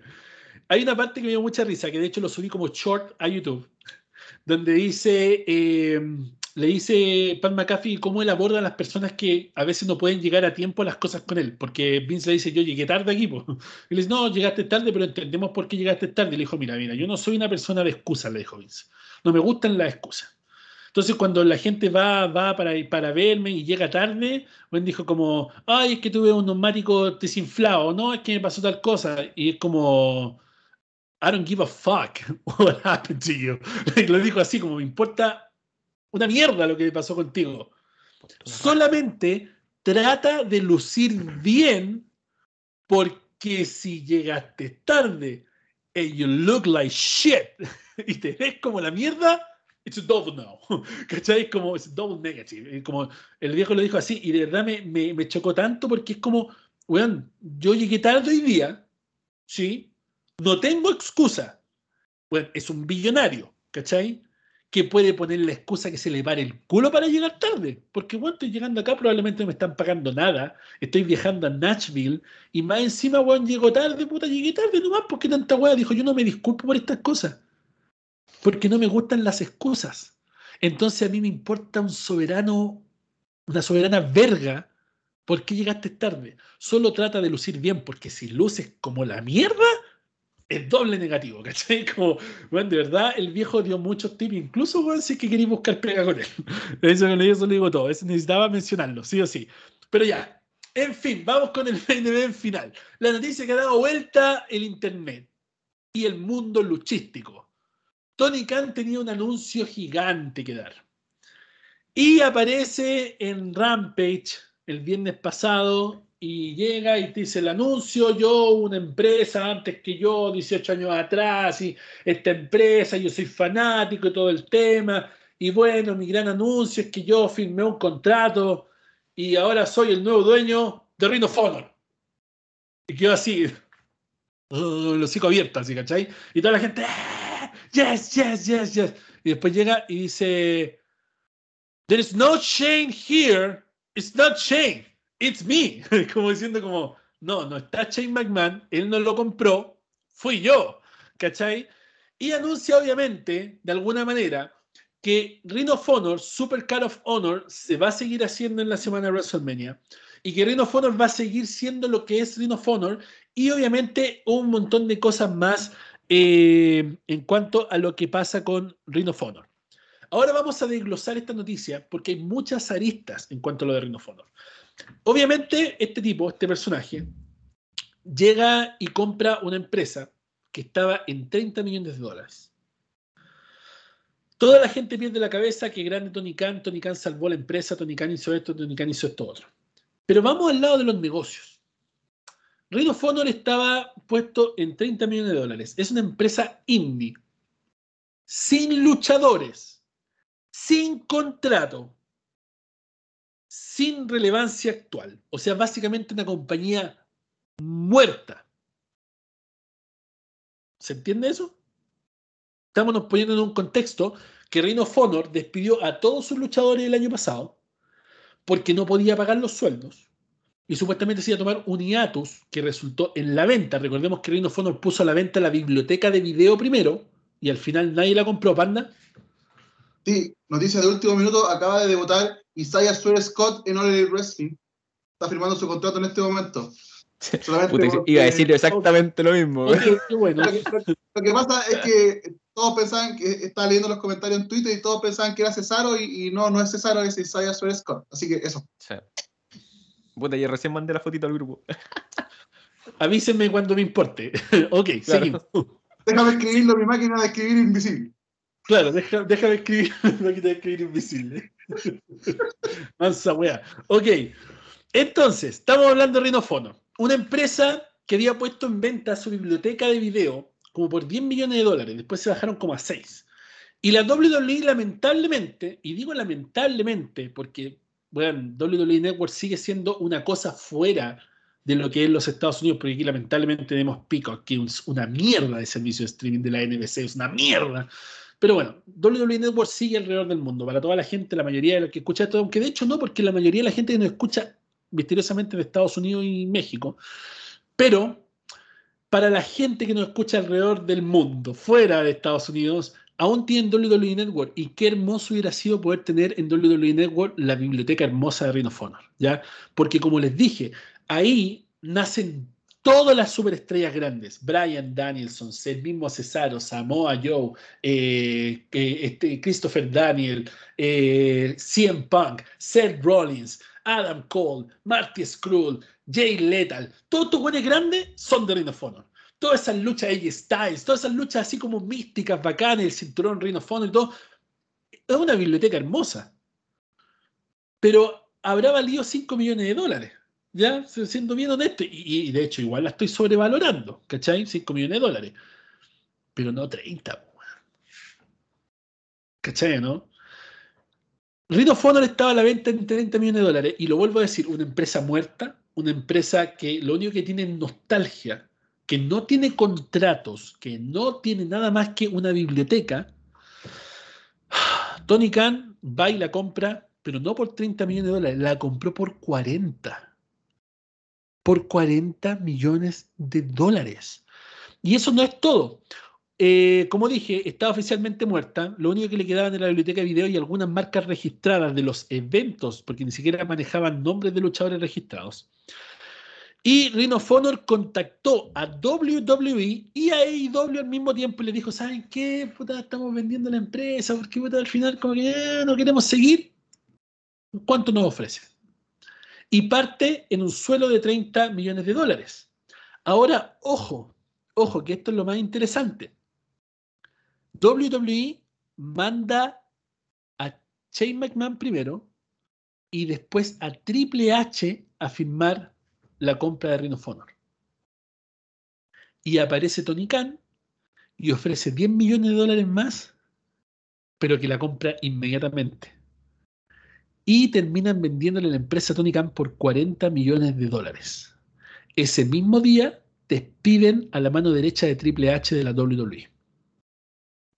Y se reporta que sacan inmediatamente a Triple H de los labores administrativos de WWE. También el Wrestling Observer reportó que en el 2018 habían mandado a Triple H a comprar New Japan Pro Wrestling. Y también se le fue el negocio a las manos. Entonces, esto habría terminado en la decepción final de la familia por sobre Triple H. Y por eso que Vince McMahon en la entrevista con Pat McAfee dice, yo espero más de mi familia, pero si mi familia no puede hacer lo que tiene que hacer, se va para afuera.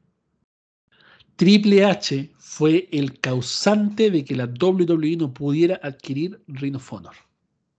Porque sí la querían. Pero obviamente no querían pagar 40 millones de dólares porque son hombres de negocios, saben que no valía 40 millones de dólares. No habían contratos, no habían sorpresas, no había nada que agregar. Entonces Tony Khan compra eh, Ring of Honor y luego dice en una declaración que él va a seguir manteniendo Ring of Honor y que Ring of Honor va a ser un nuevo territorio de desarrollo para AEW, ahora que ya Cody Rhodes está fuera, porque recordemos que está fuera, pero en cualquier momento hace un regreso, recordemos que también fue campeón de Reino Fono, eh, hace un regreso en cualquier momento a AEW, así que ojo con eso. Y ya la Nightmare Factory, que es de Cody Marshall, pero tiene el nombre de Cody Rhodes, ya no es el territorio de desarrollo, sino que Rhino Honor va a pasar a ser el territorio de desarrollo. Tony Khan avisó al roster de Rhino Honor que las fechas siguen igual y los eventos y todo. Recordemos que Ring of Honor no tiene roster oficial, pero sí tiene los campeones, tiene las cosas que están como en un hiatus y que van a volver a luchar para eh, Super Card of Honor, que es este show que se hace la misma semana de WrestleMania en el lugar donde se hace WrestleMania.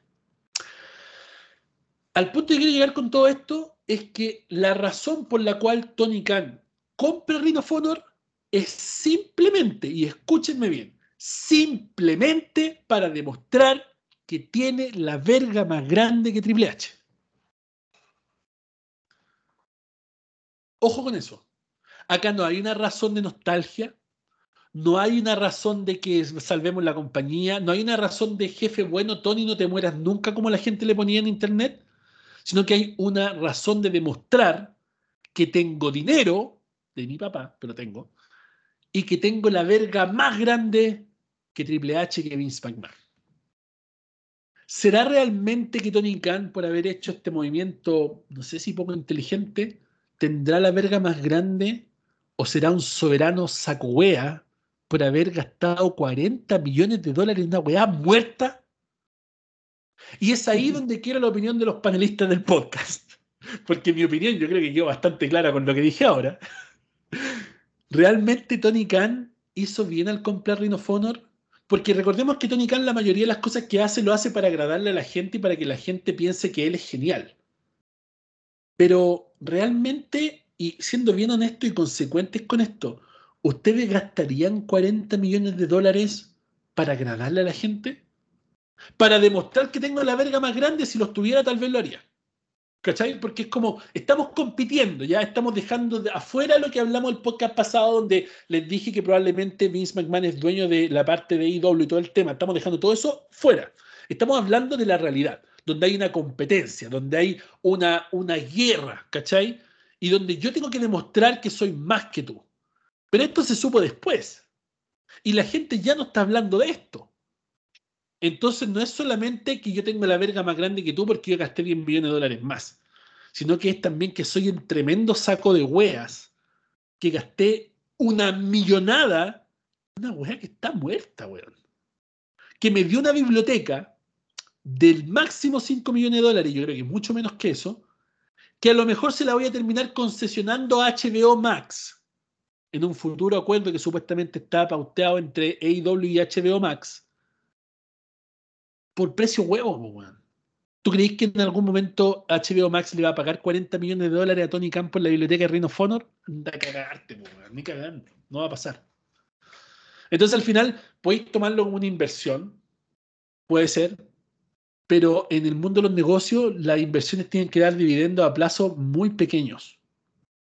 Plazos de un año, dos años, cinco años, Ah, 20 años si es que es algo muy espectacular. Pero les puedo asegurar que nadie va a pagar 40 millones de dólares por la biblioteca de Ring of Honor concesionada a 20 años. No. Les cedo la palabra a Álvaro, Panda, Joche. En este segmento final vamos a ir ahí interactuando entre todos. ¿Qué opinan de la compra de Ring of Honor? ¿Inteligente o no inteligente Tony? ¿Tiene la verga más grande que Vince McMahon y Triple H? ¿Cómo afecta esto a WWE? En este caso a Triple H ya lo afectó directamente. ¿Está bien la sanción de Vince McMahon o no? Vamos, Álvaro. Ya, de partida me carga Tony Khan con micrófono. Es que lo encuentro, no, no me gusta escucharlo. No, no me gusta su tono, no me gusta su tono, su, su como... No, no, weón, me carga su forma culiada de expresarse, me carga, te juro que me carga. Y de partida lo encuentro muy populista, demasiado populista y lamentable, afortunadamente a él ha funcionado muy bien porque, como te digo, o sea, no es por querer mencionar a nadie en específico, pero hemos visto donde se ha despedido a cualquier luchador y al tiro comentario, Tony Khan, Tony Khan, Tony Khan, como si fuese el salvador del wrestling mundial, como el, papito corazón que dice, ya, ¿sabes qué, bueno? Ya, toma, toma, te contrato. Aunque después en tres meses no tengo plata para mantenerte el sueldo, así que tienes que despedir nomás, pues, bueno, apenas se te termine el contrato. Pero, pero yo creo que mm, no lo veía como una compra necesaria. Lo veo simplemente como un tema de atraer más gente que sabe que es algo que choca la nostalgia, porque es como un patrimonio del wrestling mm, postmoderno prácticamente, porque hay muchas generaciones que vieron e- e- ese, ese producto de Ring of Honor. Y obviamente son los mismos que hoy en día están felices porque hayan vuelto luchadores que son parte de Ring of Honor. Pero como un territorio grande o una buena compra, así como puede haber sido comprar New Japan, no, no, no, no, no, completamente no. No lo veo como una gran compra, no lo veo como algo necesario. Eh, ¿Le pueden sacar el jugo? Quizás pueden hacer algún storyline entre Ring of Honor, un tipo de invasión, no sé, pero tampoco tienen roster, entonces tendrían que saber armarlo muy bien como para generar este, este, este tipo de invasión, este tipo de- de marcas chocando, podría ser, para darle que sea un poco de, de- de- de importancia o de relevancia a los que son Ring of Honor, porque ¿para qué estamos con weas? O sea, claro, Ring of Honor va a seguir haciendo lo mismo que venía haciendo, pero ¿qué es lo que va a hacer? ¿Qué es más allá de lo que venía haciendo? O, o- o- no va a volver a ser lo que fue. Entonces, no lo veo como una compra tan necesaria y simplemente lo veo como una puesta de regla en la mesa y decir, ya, la tengo más grande, yo pude hacer lo que ustedes no pudieron hacer y, y nada, pues. ¿Cachai? Y, va a ser, yo creo que va a seguir pasando siempre, siempre que haya algo así, eh, ya sean otras empresas, luchadores icónicos.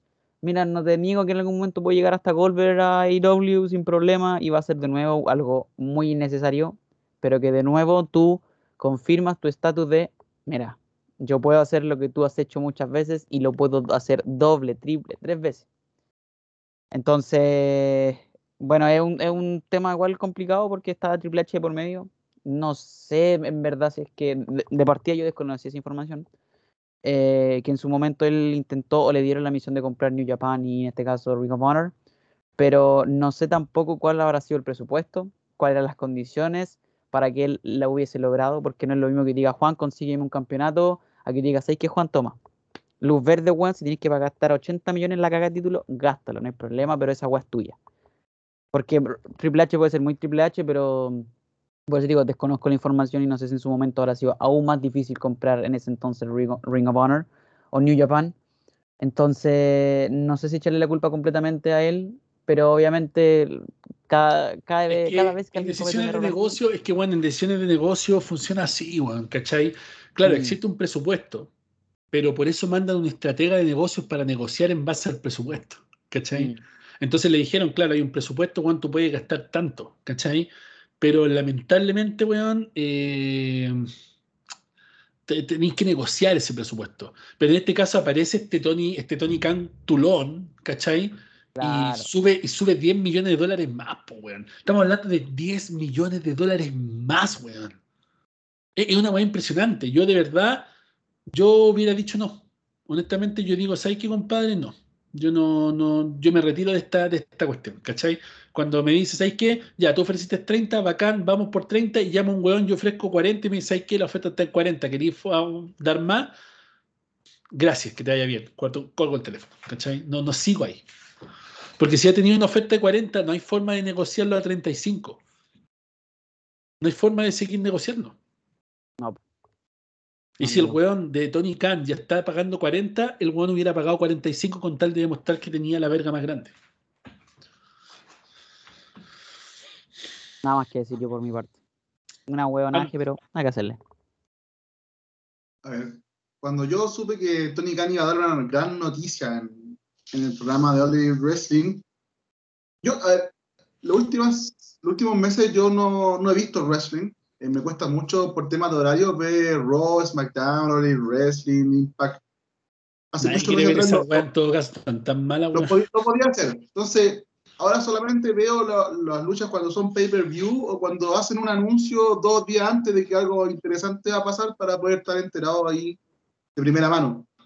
Eh, cuando supe que Tony Khan iba a hacer un anuncio, yo dije, hay dos opciones o va a anunciar la contratación de alguien nuevo, y yo pensé que podría ser, no sé, eh, Will Osprey o algo así bien bombástico, o la compra de algo, que puede ser una compañía o, no sé, un, una institución que, que ayude a la, a la, superestrella a mejorar, no sé.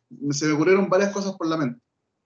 Y cuando dijo que, que iba, que compró Ring of Honor eh, y nombró a Shane McMahon, fue como, fue como el meme de Jurassic Park, cuando el viejo dice, bueno, ¿y ahora quién tiene hambre? Es como, me, me produjo esa sensación de vacío, pero, pero increíble, porque fue como... Eh, yo le tengo un, cariño enorme a Ring of Honor, siento que, es como esta empresa de culto y nos vende mucho, pero los que saben de wrestling saben que hay calidad y que puede generar cosas buenas. Siento que eso es como Ring of Honor, algo que nadie cacha, pero que los que saben de wrestling entienden lo que es Ring of Honor. Pero en año 2022, pagar 40 millones de dólares por una empresa que no te va a dar ningún peso, porque Ring of Honor no te va a dar ningún peso, porque las superestrellas que ya se crearon ahí ya están listas y ya están en WWE o en WWE Wrestling y ya no se van a formar más superestrellas a menos que se haga un trabajo enorme eh, de cadetes, por así decirlo, en el cual se hagan las cosas bien y podamos generar talento y personalidades nuevas. Y eso se podría hacer fuera de Rhino ¿eh? se podría hacer en, sin la marca. Sí, totalmente. Siento que es una marca que es una compra innecesaria. A ver, primero, siento que es una compra innecesaria. Segundo, siento que el aviso que dio fue una total basura. Siento que ese hombre en el micrófono da lástima, la verdad, da mucha lástima. Es como ver un niño tonto en, en, en el micrófono. Es como, eh, eh, eh oye, eh, mi papá me compró el nuevo álbum de la Sailor Moon. Eh, así, e-, eso siento yo cuando habla Tony Khan. Es como, no sé, no, no, no entiendo la forma. Siento que lo tiene Jimmy. Funado al panda, funado al panda después de ese comentario, bueno. No te voy a meter con Sailor Moon, pues. Claro, es como el, el, mono que está mostrando el Álvaro. Es Stinky Lazy Town. El de Lazy Town. Mía, mía, mía, mía, ese. Ese. Pero yo no entiendo por qué Tony Khan no tiene un gimmick o un personaje. Siento que eh, cuando sale a, hablar, habla como él en la vida real. Y siento que es un error, pero brutal. Encuentro que tiene que tener alguna especie de, de kayfabe su, su participación porque queda como muy soso, muy así como, eh, como muy cringe. Esa es la palabra que estaba buscando. Queda como muy cringe cuando él, cuando él habla. Y tercero, siento que decir la palabra, o sea, nombrar a Shake McMahon, hay un complejo de inferioridad enorme en ese hombre. Y siento que todos van a estar de acuerdo conmigo y los comentarios también. Siento que Tony Khan tiene un, un sentimiento de inferioridad terrible, que, le, que, es un sentimiento tan grande que le está costando casi 10 millones de dólares extra de su bolsillo por solamente el hecho de ganarle algo que WWE ni siquiera, o sea, lo intentó comprar, pero tampoco fue como la gran noticia el hecho de que WWE no pudo comprar algo. WWE ha intentado comprar varias veces compañía indie o Impact Wrestling y ha fallado, y eso nunca ha sido noticia. ¿Por qué? Porque los negocios son negocios y a veces, aunque tengáis toda la plata del mundo, el dueño no te lo va a vender o simplemente no se llega a un acuerdo. Pero siento, siento que Tony Khan, si no se saca ese sentimiento de inferioridad en su interior, siento que le van a ir mal las cosas. Porque esos 40 millones de dólares no los va a recuperar por nada. Y si no hace un buen producto ahora ya, siento que hay una pérdida de plata enorme y puede que esto le perjudique a niveles macros, porque recordemos que esta plata de Tony Khan no es exclusivamente de él. Y si la gente que le está dando este dinero o tiene este capital que son sus padres, ve que están malgastando un recurso y que el producto no le está generando plata, porque esto de All Elite es un capricho de Tony Khan, es un capricho por todos lados. Y si este capricho no le está rindiendo eh, capital o le está aumentando capital, ni siquiera a niveles, eh, ¿cómo decirlo? Eh, por ejemplo, cuando uno crea algo, uno también quiere hacerse famoso por ese algo. Y si a Tony Khan y a la familia Khan no le está entregando un plus, porque la familia Khan va a ser conocida de dar el arte como la creadora de All Elite Wrestling, si ese producto no le está generando ese plus de nombre, probablemente en algún momento se va a bajar todo el presupuesto y van a tener que despedir al 80% del roster porque esto no va a dar para más. Y eso es lo que yo siento que va a pasar.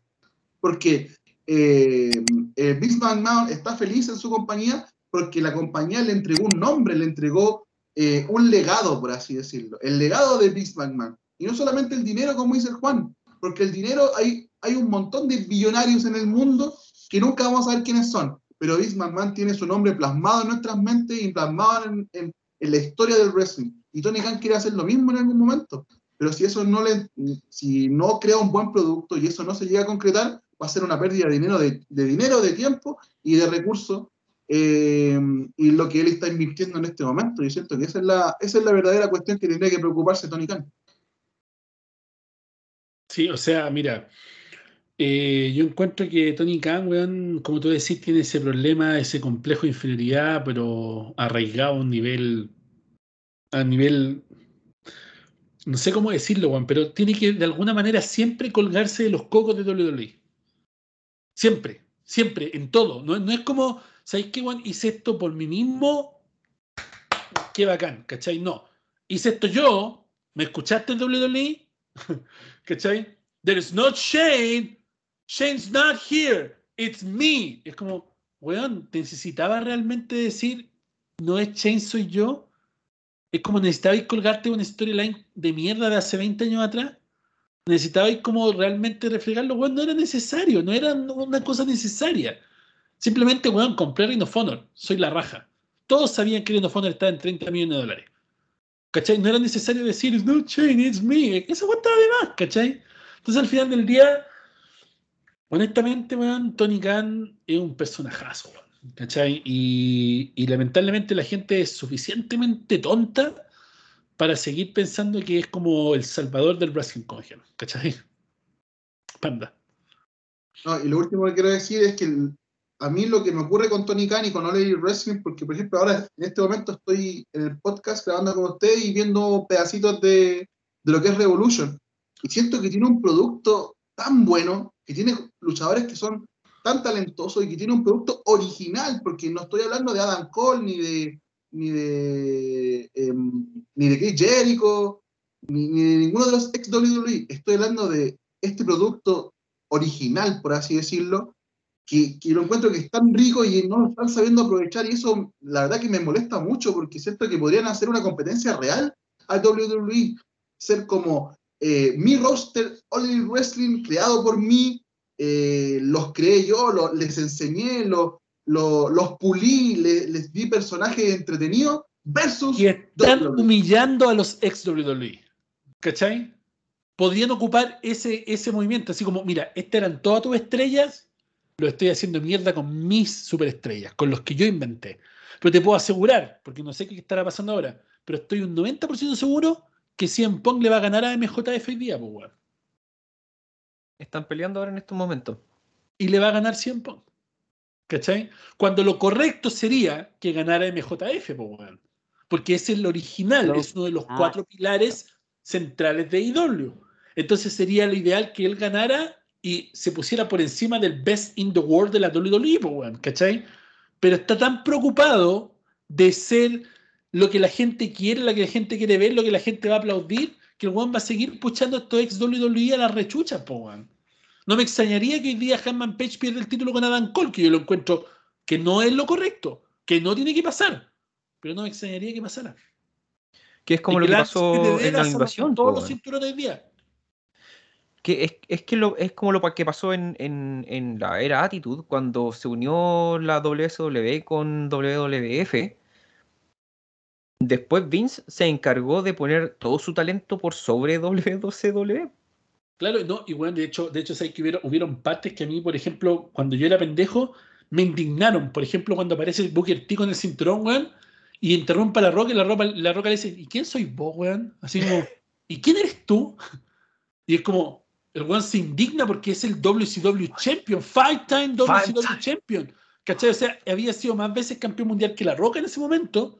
Más encima venía con el cinturón que era símbolo de la excelencia de la otra marca, que era mejor que la WF, y aparece un huevón como la Roca y le dice, ¿y tú quién eres? Así como diciendo como, ¿cachai? La WWF se encargó de sepultar la WCW hasta WrestleMania 31, weón, cuando Triple H le puso la verga a Sting, weón, claro, se se trataron de hacerlo, de hacerlo Eso fue cada lo vez que último. pueden.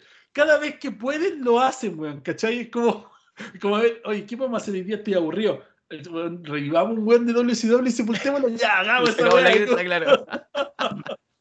Claro, y tenéis, tení, por ejemplo, los ejemplos en el 2003 en adelante con Triple H, pues, weón. Scott Tainer, también cuando se echó también a Sí. Goldberg, Kevin Nash, A todos. puros también ex eh, WCW, o por ejemplo el mismo tema de la invasión que está hablando el coche, o sea, weón, ese equipo era lo menos, lo menos invasión que podía haber, o sea, estás hablando que estaba Shane McMahon, siendo que debe haber sido puta por último manager, no luchador, o sea, estás hablando que Claro, ¿no? Y, estaba, y estaban, weón, puro, puro weones Palumbo, eh, de, de weón de Shane eh, Douglas, no me acuerdo cómo se llama el weón. Puro weones muy en mierda, weón, pura weones chaya. Y tuvieron que llevar Claro. estrellas de la WF como Test, ¿cachai? Eh, Kurt Angle, Stone Cold, nada que ver como para de alguna forma darle importancia, weón, weón, basta. ¿Cachai? Como- Como en, un meme. en el equipo WSW, en el equipo de la Alianza estaba, eh, me acuerdo que eh, Kurt Stone Cold, Rob Van Damme, Booker T y Shane. Shane. y Shane. O sea, pero si imagínate que una vez. Eran eh, tres WF y dos, dol- y dos de Sí. la otra marca y chao, weón. imagínate, puta, no me acuerdo el luchador que fue, weón. No me acuerdo quién fue, pero una vez, eh, creo que fue en un post de Instagram, no sé si fue en la página, que WWE hizo así como alusión al tema de la invasión. Dijo, pero weón, si esa weón no es la invasión. O sea, esos no son los originales de la SW y la WSW, son weones de la WWF.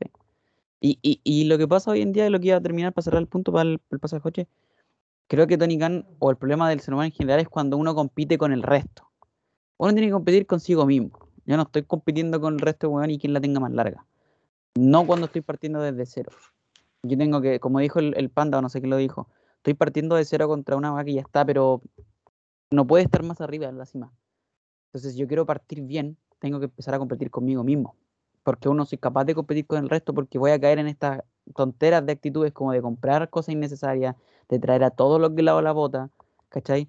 Entonces, yo primero tengo que competir conmigo mismo, ser la mejor versión de mí mismo y que mi empresa, mi creación, como de- decían ustedes, sea lo mejor. Y cuando ya esté instalado, cuando ya tenga una, una buena empresa, ahí recién empiezo a pelear y, y- y a, a ponerla encima de la mesa y decir, ¿sabes qué, weón? Soy mejor que vos, pues, weón.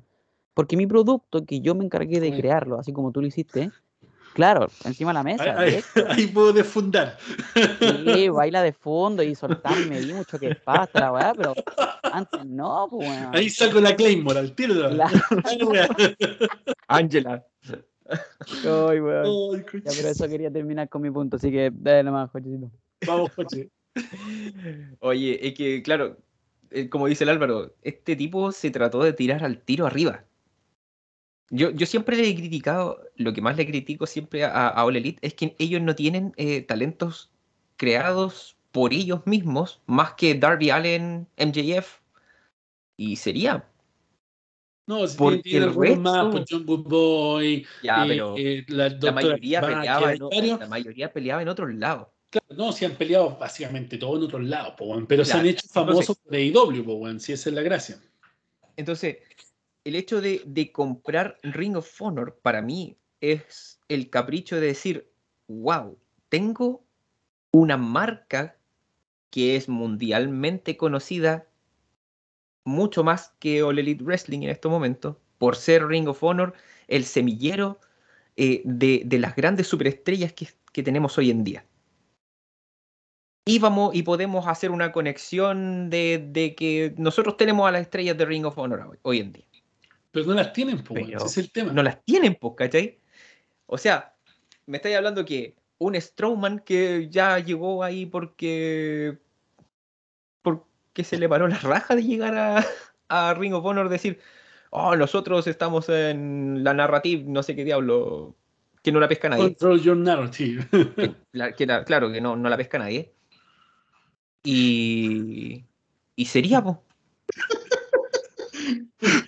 Y- De hecho, y- Esa fue la weá que le dije al weón cuando se le echó, po, weón. Sí, po.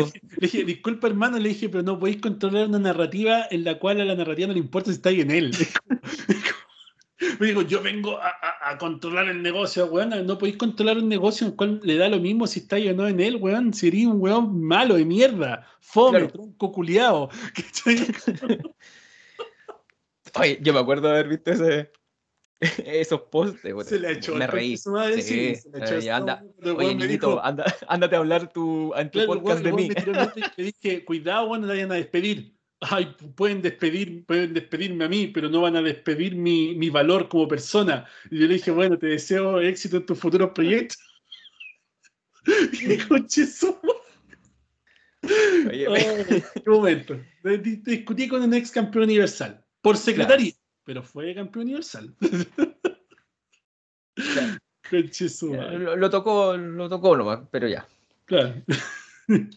Pero claro, vemos a este Kiko del wrestling que, si, no sé si se acuerdan, pero él mismo se comparó con los grandes presidentes del wrestling.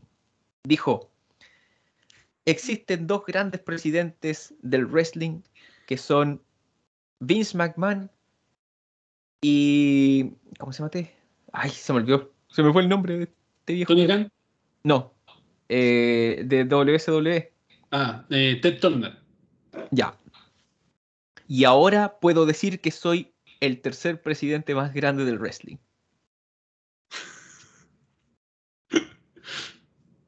Sí, Yo cuando pues, digo, si la weá es poner la, es poner la corneta arriba de la mesa, weón. Si no, no es otra cosa. Es que, claro, Yo pues le- que es lo que yo- estábamos yo hablando. digo- pues. el weón, yo el weón está. Es que eso es lo que voy. Es como que con se está metiendo en una pelea de perros grandes, weón, y el weón todavía está chico, ¿cachai? Y está tratando de fundar una weá, weón, que no. Claro, No es como cuando tiraba a pelear a, Shan- a Shannon Moore contra Brock Lesnar. weón. Claro, weón. es como que, ¿Para qué así? ¿Que, que realmente creéis que va a poder ganar, weón? Es como la lucha de Austin Theory en el Madison Square Garden. ¿Realmente algún weón creyó que Austin Theory le iba a quitar el título a Brock Lesnar en el Madison Square Garden? Por supuesto que no, pues, weón. Pero imagínate cuántas veces McMahon se refirió a Tony Khan. O de la empresa IW como Tony Khan. De hecho, Jamás. en la entrevista con Pat McAfee le preguntaron y se hizo el weón.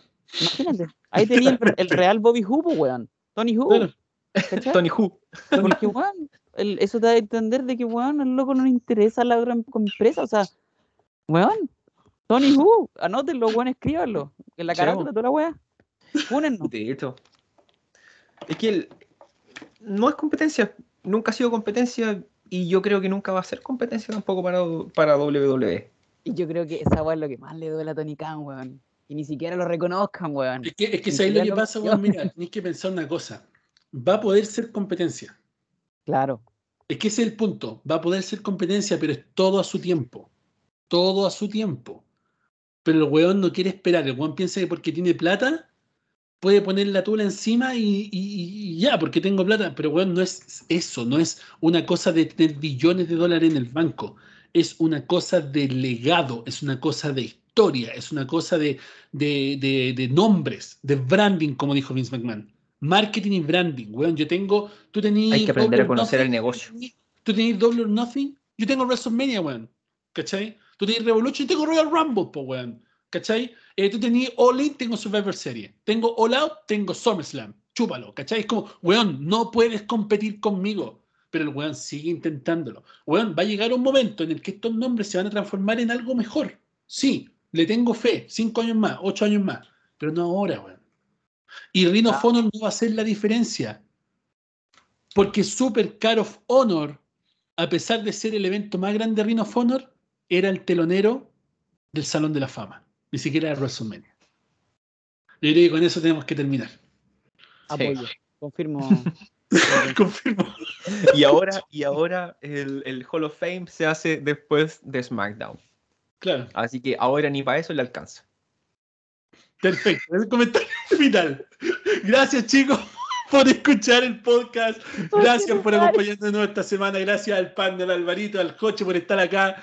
Gracias a Funko, Luchi Pop y Amazon.com por seguir auspiciándonos. Los invito a seguirnos en nuestras redes sociales personales y también a arroba Udel Wrestling, donde se van a enterar de todas las cosas que están pasando en la lucha libre mundial. Recuerda, por favor, tomar un pantallazo, grabar un pedacito del podcast. Súbenos a Instagram, arroba Juan Garay, arroba Udel Wrestling. Compártelo con el mundo, pasa la voz, que obviamente la gente está empezando a escuchar WWE en español, el podcast, el podcast más escuchado de lucha libre en español, según la red de podcast del mundo. Así que hagamos lo mismo, llevémoslo a YouTube también y a todas las partes donde nos quieran escuchar. Soy Juan Díaz Garay, Blade de Master J, el campeón mayor, campeón de campeones, con el Alvarito, el Panda, el Joche Reigns, y nos despedimos con un abrazo y hasta pronto.